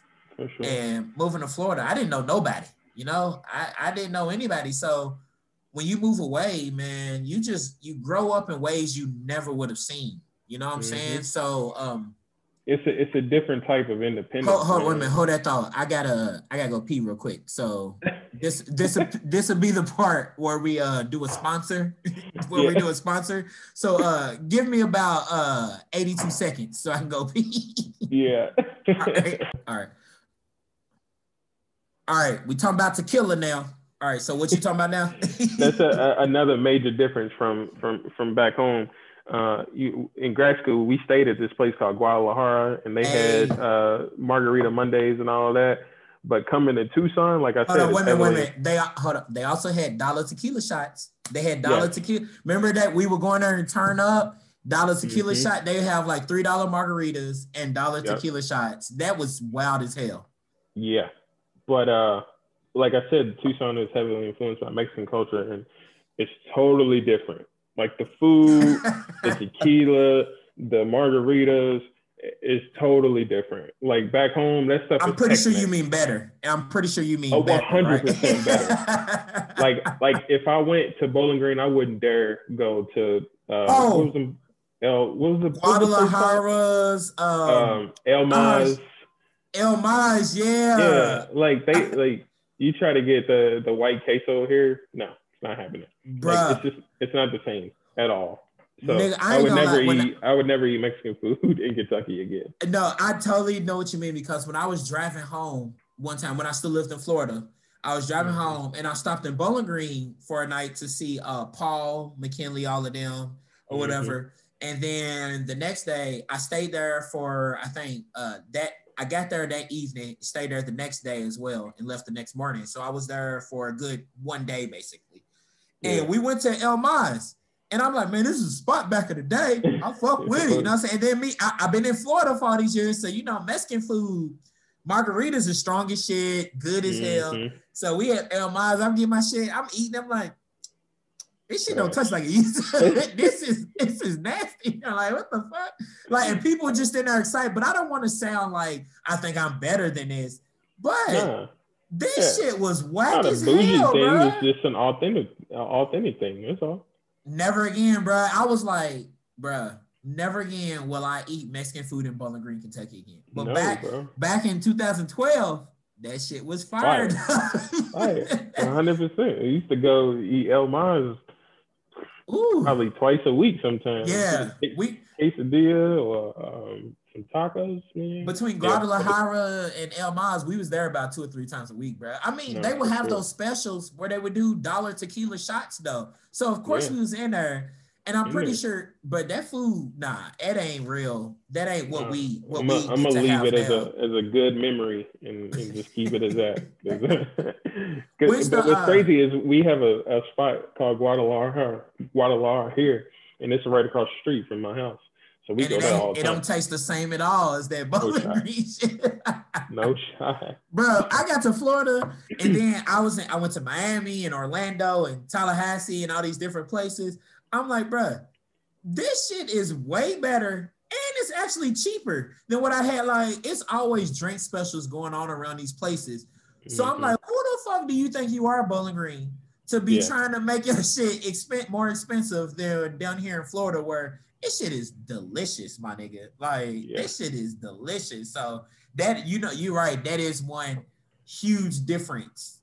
But I have seen when I go home to Louisville, it's hella Mexican restaurants now. yeah. It's a lot of actually Louisville. I was talking to uh, my boy Chris earlier, and because I read this article, it said, uh, had Louisville at, in the top ten for the best local restaurants, like for any Mm. city. Like, and I can see that Louisville has hella restaurants now, a lot of Mhm. local stuff going on. Like, it's it's becoming restaurant central. It's really dope what they do in Louisville. Like we said earlier, I don't know what it's like to live there as an adult. Louisville's Nah. it's different now than what I remember at eighteen. It's, Yeah, it's people are always talking about all these new spots, and but every time I go home, I, I eat the same stuff. Do you Like, go to the same stuff every time? I, stick to what I know, man. I But it, it's true know. though because you haven't been there in so long, so you want to go to something that you miss and that's familiar. So every time I go home, I gotta get some Indi's. I already Yeah. know I have to get some Indi's. Or if and lucky for me, my sister lives in Atlanta, so when they Mhm. will go home, she gonna bring me back some Indi's. Or when my parents come to visit, they gonna bring a sixty piece Damn. to mixed, uh, sixty piece mix, boy, and, and a side of wedges. You gotta have the wedges. You gotta have the wedgie. You was more of a, a what chicken king type of guy. Chicken King. Yeah, because I'm, I'm from the east, so Right. you know Chicken King's right up the street from me. So For the every time I go that- home, I'm in there. For the folks that don't know, usually the folks in the West End love Indi's. Folks in the East love some Chicken King. That's just how it is. Yep. Both are delicious, but we both gonna fight for our places, though. We both One gonna fight. I'll, 'Cause- I'll, I will argue with you. I would contradict myself. I hate arguing, Yep. but I'll argue over Chicken King and Indi's Right. sure. And I will admit, Chicken King's fire. But when it comes down to the argument, I'm gonna argue Indi's is fucking better. It don't Yeah, you matter, bro. As you said. It's But like yeah. arguing about Louisville and Kentucky. It's like arguing. uh it's like arguing about that. Like we might know Kentucky may have all the talent. We Louisville though, bro. We Mhm. don't. It's it's Louisville till we die, yo. It's Louisville till we die. I don't. Easy. I don't give a damn about that, bro. So, uh, Easy. more on a fun note. Let's talk conspiracy theories. Oh, Conspiracy theories. What do you? Are there any conspiracy theories that you believe in? yes. you like like what? Like what? like what? I was trying to decide if I wanted to actually say it. Because I Um, will I I I used to not no, go ahead. I'm not gonna say nothing yet. I'll let you go. I I, I strongly believe that 9/11 was a. I don't know if I want to say inside job, but definitely some stuff about 9/11 that they're not telling us about. Really? Like what's Yeah. something what what you- I know you can't exactly state what something happened, Sure. but what do you think is something that we may not know concerning 9-11? I don't know if I'll go into all that, but I do know that I've been down a few rabbit holes and Hey, I've been there before. a few chin scratchers for sure. I, I- you know, and, and none of, you don't know if any of that stuff is real, so I'm not gonna actually say that it is. But yeah, there's there's enough evidence there to make you scratch your chin. I'll say that. I have I have been one of those people that I get on YouTube for a recipe, I don't know, for something else. And then somehow I got into was 9-11 real? Did George Bush know about it? And I'm like, huh.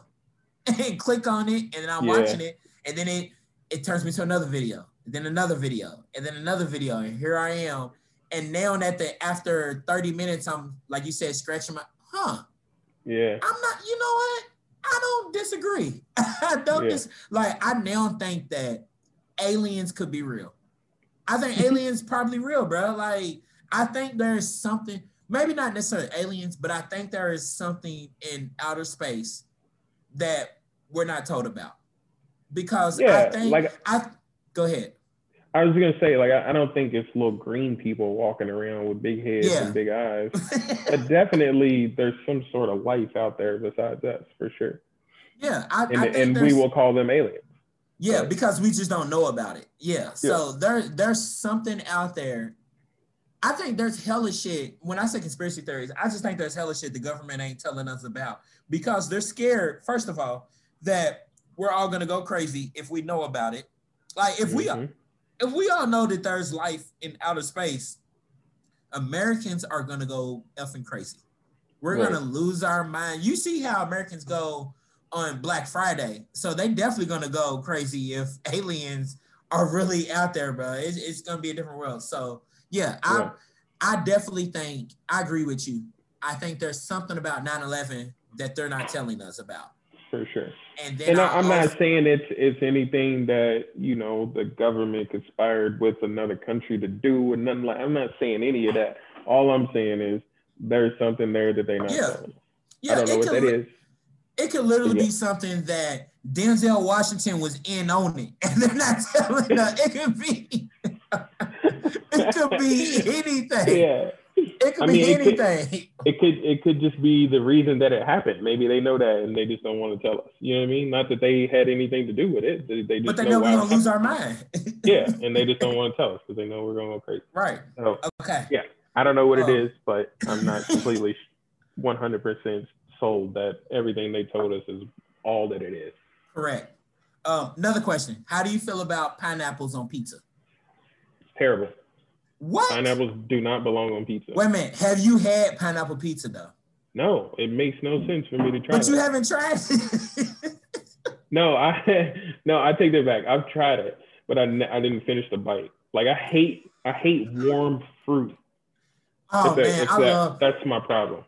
I love. Okay, that you know what? That's the first logical argument I've had for that. Most people just like, I just hate it. It's nasty. But I get it. Yeah. Warm fruit. But yeah, do you like baked apples and or fried apples and stuff?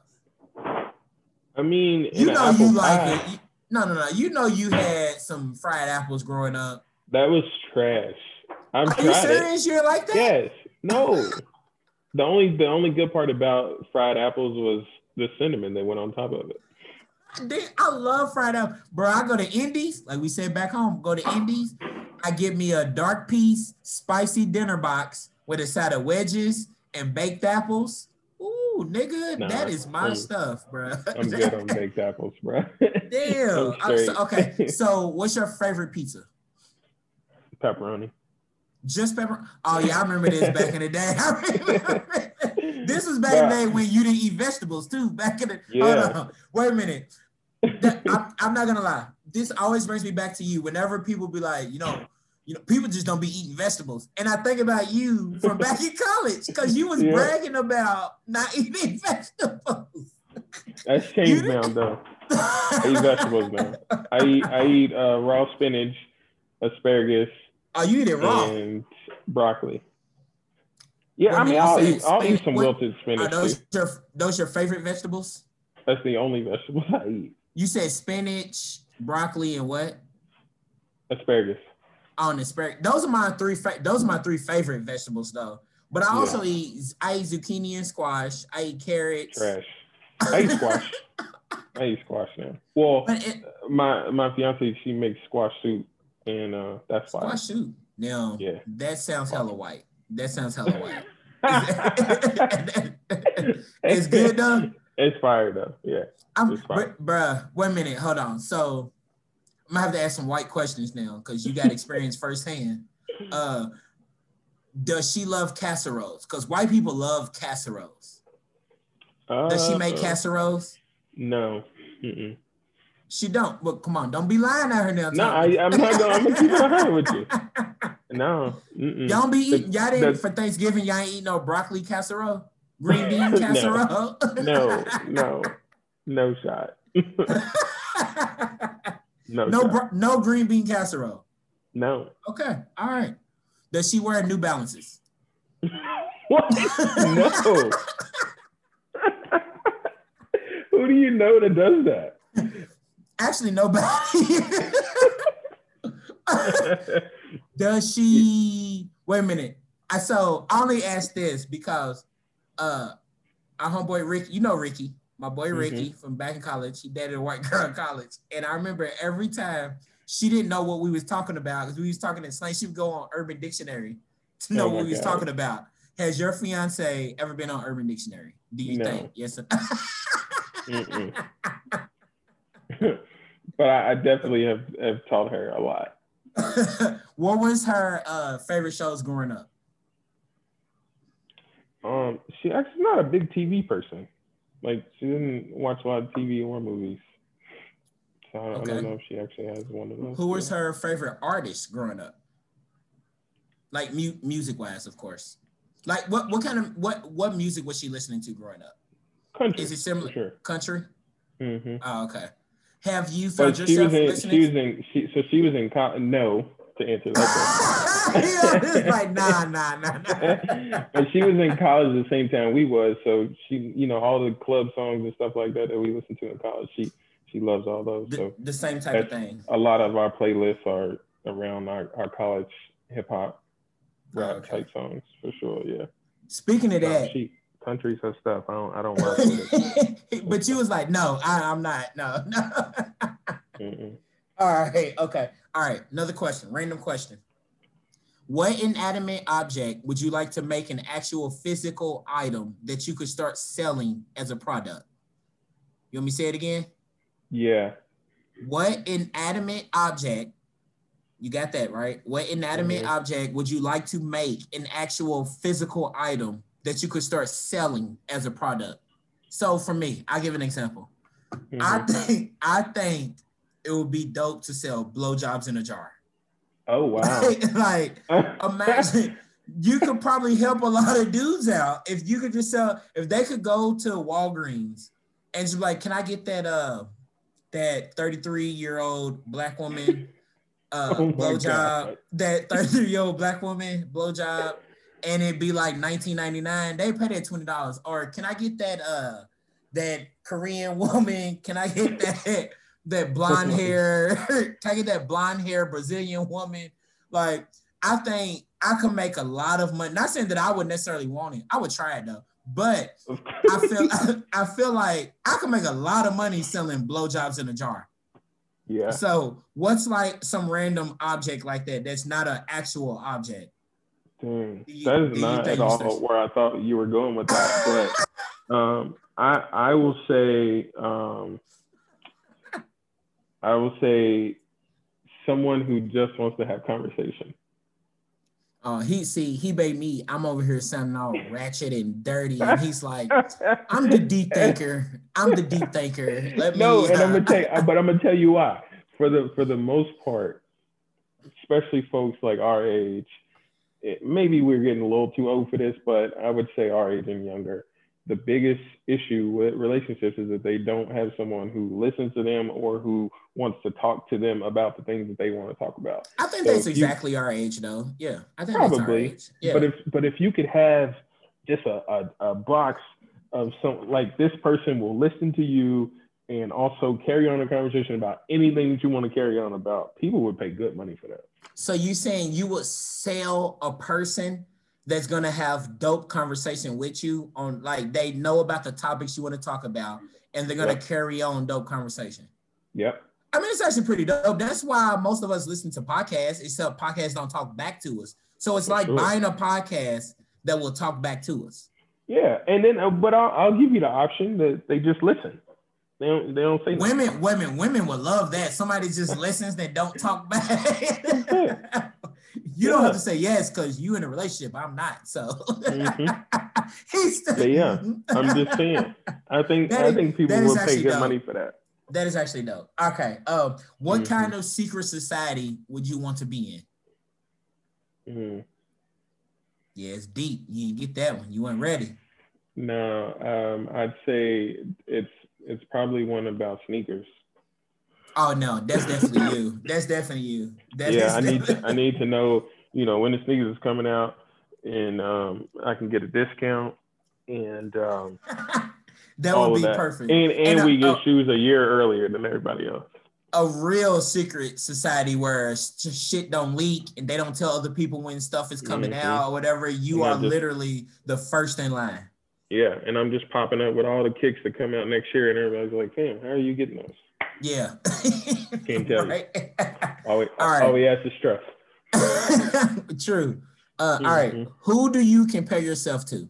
Who is somebody that you, I guess when I say this, who is somebody that you might look up to and compare yourself to? I'm like, all right, they was doing this. I want to try to do this. It can be somebody you know, a celebrity, whoever. It's tough, man, because I, I'm I have made it a point to carve my own lane and to be my own person and to be someone that my community and my family looks up to. So it, it's tough for me to answer that question. And, and you know, some people may be like, ah, you, you know, but yeah. it's true, you know. And so, but if I had to answer the question, it's tough. Yeah, I don't know, man, because I, I really don't. I mean, it's fine to just say you just don't, you didn't have anybody that you've compared yourself to. Yeah, I mean, it's true.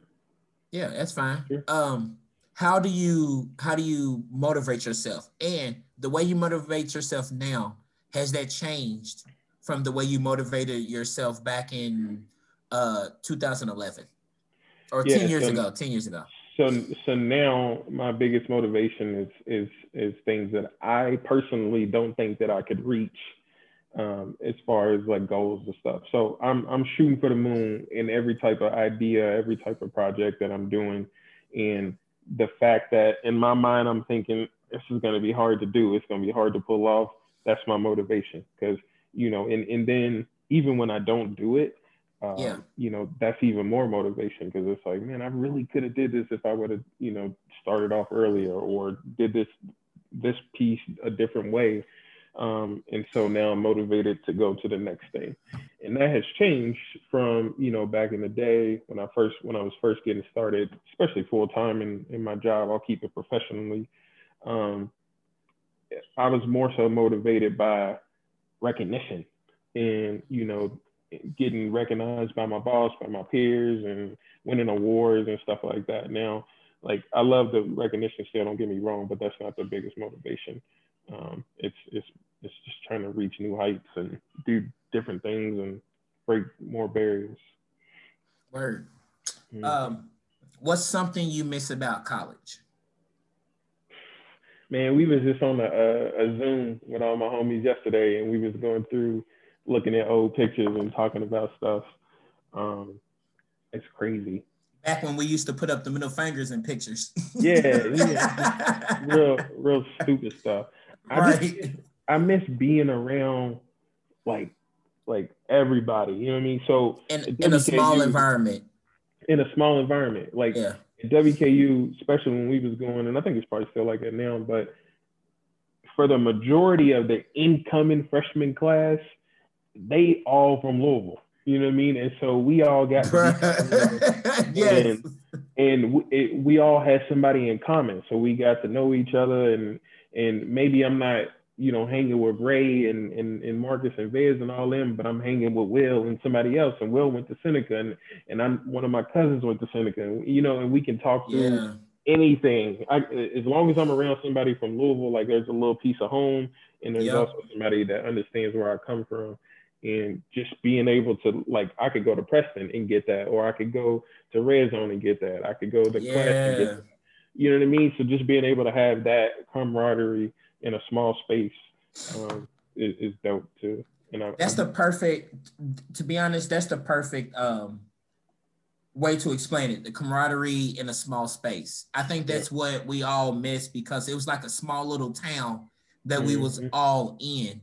Um, for me, I will say, maybe not the thing I miss the most, but one of the things that I miss um, red zone and them chicken tenders rolled in, them chicken tenders rolled in that uh, Hilltopper sauce, the buffalo mm-hmm. sauce, whatever is in. But red zone was fire back in the day, bro. Red zone was like oh Charlie's, to be honest. Nah, it was 100%. Oh, and I also miss uh, Garrett, the Garrett burgers uh, yeah. going up to Gary getting them burgers with the pineapples and the onion rings on that shit, yeah. bro. We was eating so, bro. We was eating so horrible back in college. Oh, one hundred percent. We ate. I didn't give a damn about a vegetable back then, nigga. Give me some red zone burger. A bur- think about Garrett. That Garrett burger had had a bacon, ham, onion rings, Whatever. pineapples, the, two burgers, cheese, like everything was on that shit. Like we was eating that. Uh, and then you can go to fresh food, but no one was choosing healthy options. Niggas would get no. a salad and put like uh 4,000 cups of ranch dressing and honey mustard on that thing. Like Man, we was... I used to go to, I used to go to Red Zone. I mean not Red Zone, but uh what's it called? You just said it. Uh, fresh food. Fresh foods.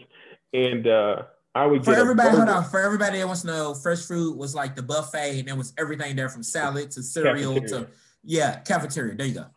So I would get like three slices of pizza and a burger. That's all you ate was pizza back in the day. That's, like that's it. I would eat pizza and a burger. like crazy, bro. And then I no get vegetables, like like four sugar cookies.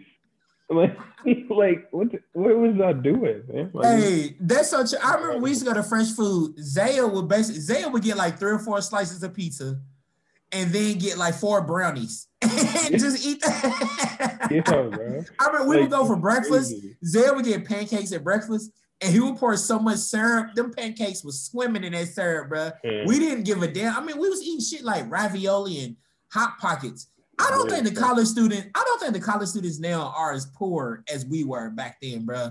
Cause yeah. my my student staff be coming into work with with Macs all the time. They got the nicest laptops, the nicest equipment, and they come in fresh to death, dressed. Mm-hmm. Like one of my students told me, "Will, life is a fashion show. You need to get with it." I'm like, bro, when I was in college, I wore sweatpants and basketball shorts everywhere I went. Dressing up to me was blue jeans and a polo. Yeah, that was dressing sure. up. Now if I dress it like if you come in wearing blue jeans and a polo, they're like, why are you dressing down? why are yeah. you dressing down? They yeah. It, it was a uh, it's it's different, bro. It's it different is. now. It's different now, man. I we was broke and happy. We was broke and happy when we were in college, bro. We didn't care. Yeah. We was. I remember. Did y'all used to do this? We used to ride the shuttle Fridays to Walmart to go to the grocery store because freshman year and none of us had a car, so we mm-hmm. had to mm-hmm. ride that shuttle to uh Walmart in the mall. We was so poor. We I remember us talking to ourselves like, hey y'all, we gonna be laughing about this a couple years from now, talking about how yeah. poor we was and how horrible we look in the shit that we dressed in. But remember, you catch that shuttle to uh, Walmart and uh, what was it, mm-hmm. Greenwood Mall? Greenwood Mall, yeah, I think. Greenwood Mall, yeah. yeah. Walmart, that mall, that was the shittiest mall. Bro, we was we was living a different life back then, y'all. Yeah, it was. It was. Luckily, we, Ray had a car, and I think Lance had one too freshman year. So you know, we we had we had a few people in, in the clique with. Um, with Zaya didn't get his car until spring semester. So fall semester, we was just out there struggling and broken, poor, but we was happy, man. Like we Loving wasn't it. bothered by it. like it was just how life was. We didn't care. Back in the day, man you was happy to have $96 in your bank account. Like if you had if you had money in your account, you good, man. Like man, it was my, fine. My, my, parents used to give me hundred dollars a month, bro. I used to make it stretch. yes. So, very few times I saw ninety six dollars in my account. I could tell you that. Bruh. I started working, and, you know I was working in DUC, and then working at Lids and Macy's, and you know. what year was it when you first started working in college? I think was I working in in PFT? Yeah, it was it was oh it was 08, so it was PFT. Was it junior year? Junior year? Nah, sophomore year. Okay, so uh, spring 08. Spring 08. Spring 08. Okay. Spring 08. All right. Yeah. So started, towards the started, end of sophomore year. Yeah. Okay. I started working in um in uh, January of 08. I didn't get a job until my junior year. I didn't get a job freshman. I, I wouldn't. I I know I couldn't have handled it my freshman year. I'm not even gonna lie. I wouldn't have been able mm-hmm. to. I probably. I maybe. I'm thinking I couldn't have handled it. I probably could have, but I just didn't think I could handle it. So I definitely didn't get a job freshman year or whatever. Yeah. And I just wanted to get adjusted to it. Or when I sophomore year, the second part of sophomore year, like you said in January, I had a little internship at the radio station. I couldn't handle that shit, man. They had me. Mm-hmm they had me trying to work 3 a.m. shifts. And I'm like, bro, I, I can't that. do this. I should have stuck with it. But because to me, I'd probably be perfect on the radio, to be honest. I probably would have sure. been perfect on there. But I couldn't handle that shit, bro. Like trying to have to stay up to go in at three o'clock and work 3 a.m. to 7 a.m. It was me and uh Lakeitha. I don't know if you remember mm-hmm. the homie Lakeitha. I, I, do. I do. Okay. We was in there working at the same time, bro. I couldn't do it, bro. I was so tired and stressed. Then I was a basketball manager for the uh team, for the men's team for a little bit. And they had me stressed out. I I wish that if we talk about I wish things that I wish that I were back then that I am now, I wish that I was tougher back then. I would have been able to handle it then. Like mm-hmm. with who I am now, I can handle that shit. But I couldn't handle that back then, bro. Trying to be the manager and they'd have me in there at practice is over. And one of the players is like, hey man, just catch rebounds for me. I'm thinking he's talking about 10 minutes. I, I thought he's talking about 10 minutes. 10 minutes turned into 30, turned into an hour, turned into four. I'm like, bro, you trying to be Michael Jordan? I gotta go home. And yes, he was trying to be Michael Jordan. So I get it. But mm-hmm. my 19 year old self, I couldn't handle that shit, bro. I yeah. wish I could tell myself, I wish I had me now to whisper in my ear back then. Mm-hmm. Just keep going, bro. You got it. You you, you good. You good. Um, sure. that's another question to bring up. If, you could have who you are now whisper in your ear to who you were 10 years ago, what would you tell yourself? Uh, when people ask me this, I always go to to say, um, "Be smart with your money." Like Oh my gosh, yes. Yeah. When I tell you I am just now getting over the mistakes financially that I was making yeah. in college. 10 years ago, 15 years. And, you know, be be smarter with your money, man. I, yes. I cannot wait to start talking to my nieces, my nephews, my my kids about money management, man, because is yeah. That's, that's it's, like it's not a joke. Like it's real. Like it's not gonna go away. You're not gonna wish it away or pretend like it's not there. It's it's mm-hmm. it's gonna be a thing. And so you're right. That that's something that I would have said too. Like, hey yo, yeah, manage your money, bro. Like mm-hmm. I always feel like I was good with my money, but I could have been next level. You know what I'm saying? And you yeah. pay for that shit 10 years later. And yeah, we're just now. I feel like we're just now in that era and generation of all right I got to take this serious. Like mm-hmm. we're in mm-hmm. this generation of where you're, I think you're 32, right? Yeah. Yeah, we the same age. So it's only been in these last like five years, I would say, that we really is like, all right, I gotta be for real.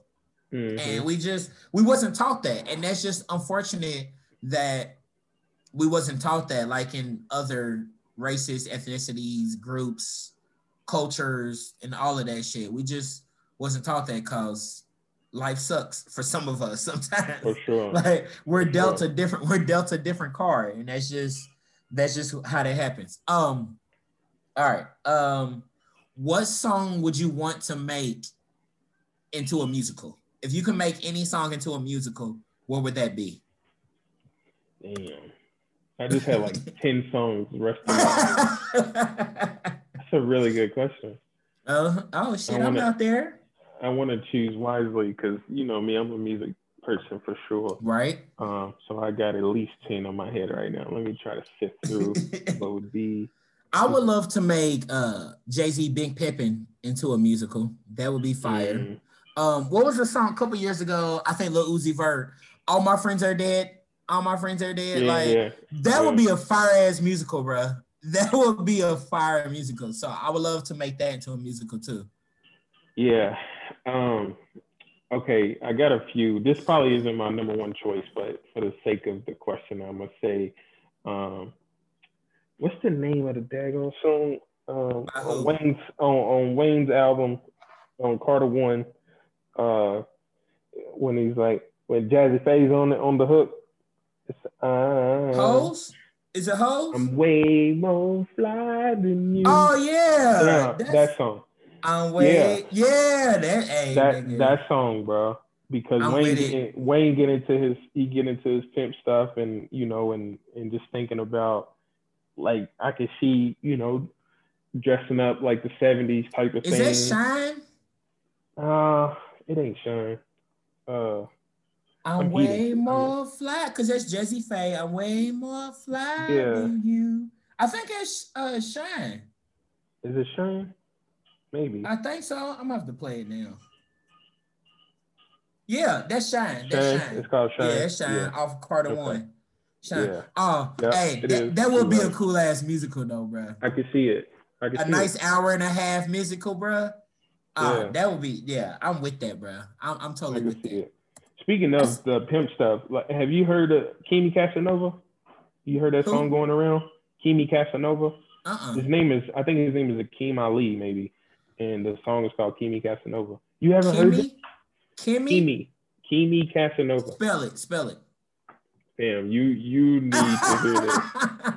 If you never heard this song, like it's No. it's gone viral, bro. Like everybody is talking about it. It's crazy. no, I ain't heard this shit. It's by who? I think his name is like Akeem Ali or something like it. Yeah, Akeem Ali. So look, this is Oh, oh, nigga, I heard that. that shit fly Yeah. as hell, bro. Fam. For everybody, hey, for everybody listening, look up a Akeem, A K E E M Ali. Yeah. and the song is Kimi Casanova. Hey, bro, I heard that uh uh like three or four days ago. That shit fly as hell, bro. And that shit. So yeah, just thinking like dressed like he is on his album cover. hey, that is him with the with the chest hair out. Yeah, easy. oh, that oh nigga, hey, you just painted a perfect a perfect musical. Dressed like him, you got I like the it. silk shirt, silk shirt with like roses and bright colors Mhm. on it. You got it unbuttoned down to like the mid tummy, the mid tummy with the chest hairs and chest out. yeah, yeah. tucked in. Some somewhere exotic. yes. I like Uh, it. That is a fire ass. That's a fire ass musical, bro. That's, I like that's I, I hey. would produce it. hey, I'm with it, bro. I am with Mhm. it.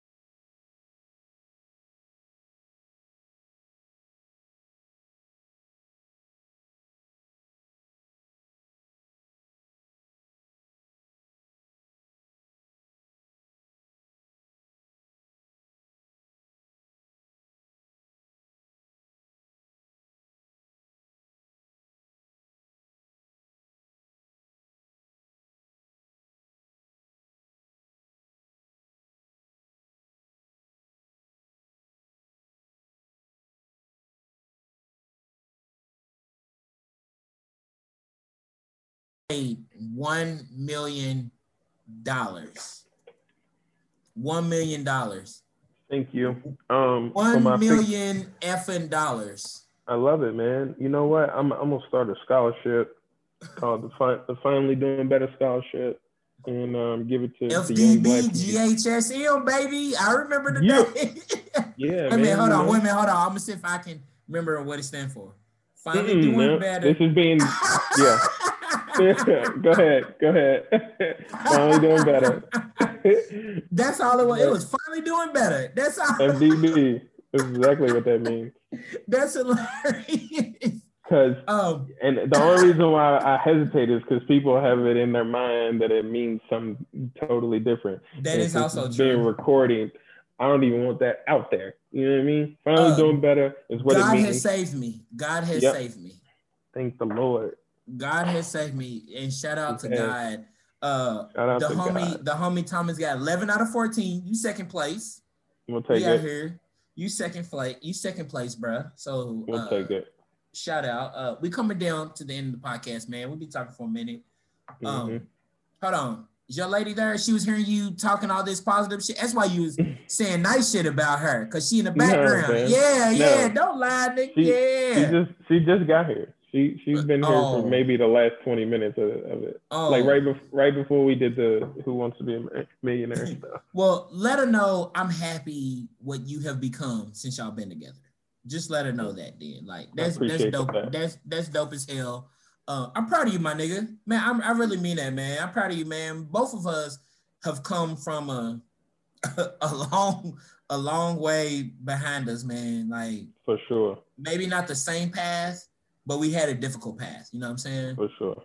And that's sure. that's that's uh dope as shit, man. We we we come from some humble beginnings, kind of the same beginnings. We know it's Louisville to the death. You know what I'm saying? Mm-hmm. Yeah. Louisville to the death for sure. Um, yeah, I'm proud of you too, my brother. I'm proud of you too, man. Getting out of your comfort zone, being able to move a couple times and moving for the right reasons and, and always finding a, a good spot to land, man. That's that's dope. So proud of you up, man? I appreciate that, cause a nigga was scared back in the day, bro. I ain't even gonna lie, Yeah. I was scared, man. And I I think we forget that most of us are scared. You know what I'm saying? For most sure. of us are. We And forget. it's okay to be Yeah, scared. it's okay. That's the to be honest, a lot of times that's the only difference that separates the successful people from the non-successful people is they were scared too, but they said fuck it. And I'ma just roll along. Like I'm pretty sure Jay-Z was scared, yo. Jay-Z was scared at some point in time. Lil Wayne was Yeah. scared.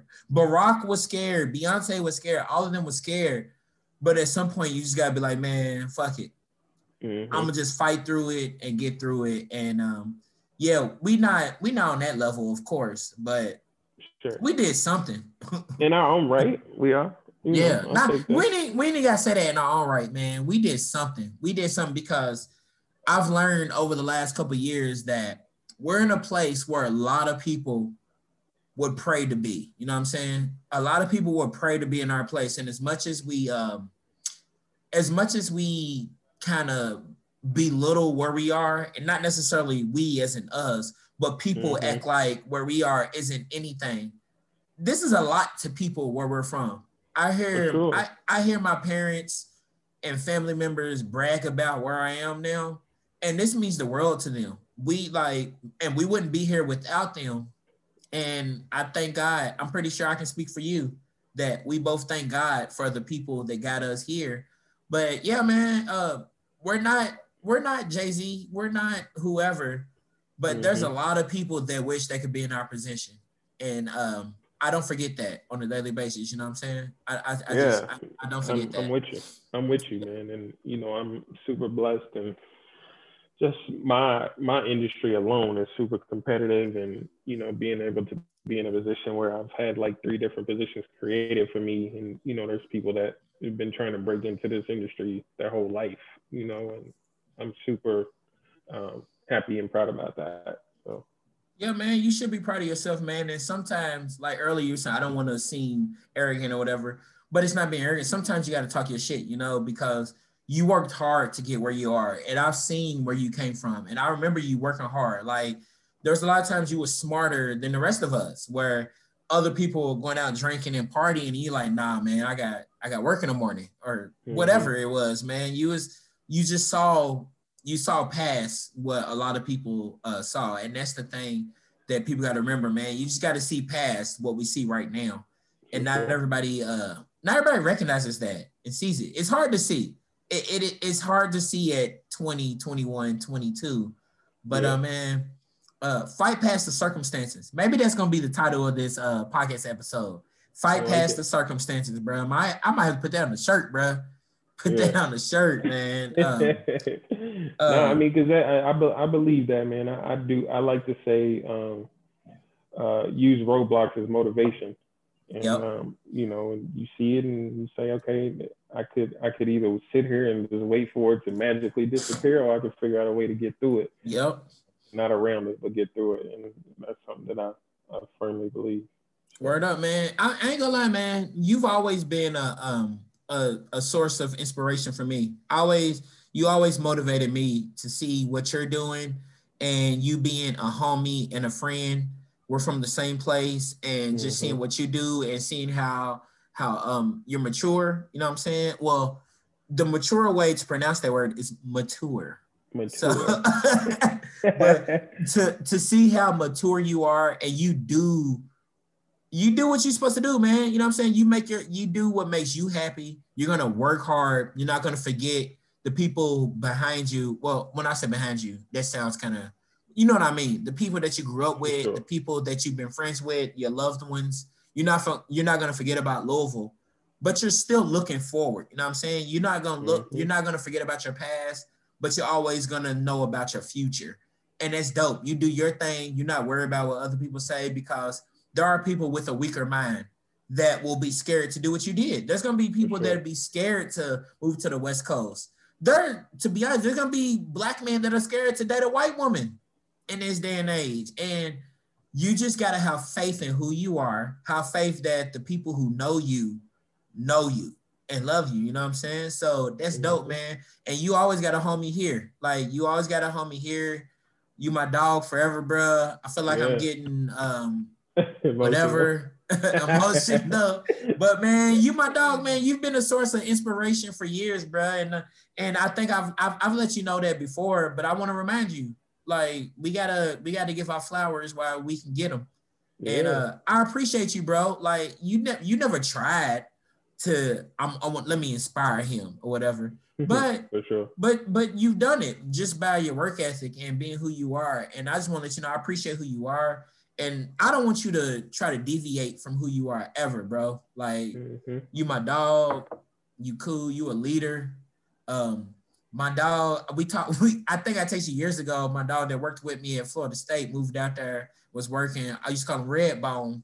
Um, I can't, I, I can't, I was calling Redbone and he moved out there. And I was mm-hmm. like, man, my dog got a, uh, he got a dope person to work with, man. You my, uh, yeah. you cool, man. I just hope more people, I just hope no one's throwing you shade out there and no yeah. one's out there like disrespecting you or shade you. But you know, that's what'll happen when you're doing your thing. That's just for sure. And at the end nah, of the day, man, we just got to be like, fuck them. Yeah, you know, I I think uh, I I I don't know. It's always people talk about you behind your back. I think, but for the most part, man, I, I try my best to help people and set an example and and just be there for people. So I think that hate I, I don't really see it as much just because they know I'm a genuine person and I'm just trying to help man and make things better. So and you can't put your energy towards it, like whatever. Like you know it's there, but I just don't care. Yeah. I just I don't have the energy for it, man. It's dope. Um, we always end the podcast. We've said a lot of, I guess we said a lot of positive, inspirational shit over these last five minutes, but we always end the podcast in Chicken and Liquor Hour off on something positive, something uh you would want to leave off to say to the people. Um, what's something dope, inspirational, funny, whatever you want to leave. What's something you want to leave off to the folk? Man, I, I recently I've been big on telling people celebrate your wins in public if you want to. Like, don't I hate when people say, "Yeah, you did something nice for this person, but why'd you have to post it on social media?" Like, I would much rather see my timeline full of good deeds, people donating money, people donating turkeys or whatever the case may be, than some of the craziness that I see on my timeline. So don't be afraid to celebrate your wins, man. I know some people want to keep their wins to themselves, which is cool, but you just never know who's watching and who you inspire, you know. And and anytime I'm posting something, it ain't to brag, it's to inspire. And so don't be afraid to to to celebrate your wins because you never know who's watching. So for sure, that's my my biggest piece of advice. Word. Maybe that'll be the title of this: celebrate your wins. That's even. Uh, I like it. Yeah, that's even better, man. Celebrate your wins. Yeah. Um, mm-hmm. man, we gotta do this again, bro. We'll do this sooner than later. I know everybody says that, but I mean it. We'll do this sooner than later, bro. I really appreciated this and had fun doing this, bro. We'll do it yeah, again, man, yo. Me too, man, for sure. hit me up anytime, man. I'll make it work. Man, you know, man, it's uh two black dudes just out here trying to do their thing, live life, man. We just out here trying to be inspirational, powerful, um, know what we're doing, live our life, stay out of trouble. You know what I'm saying? Have a good time doing it. And have a good time doing it. And we connect, man. Um, I love you, dog. I appreciate you, man. You stay blessed, bro. Yeah, um, love you too, my brother. Man, it's been another hour of the Chicken Liquor Hour. Y'all stay blessed, be blessed, and bless others. Uh, love you, my nigga. You stay blessed, dog. Peace out.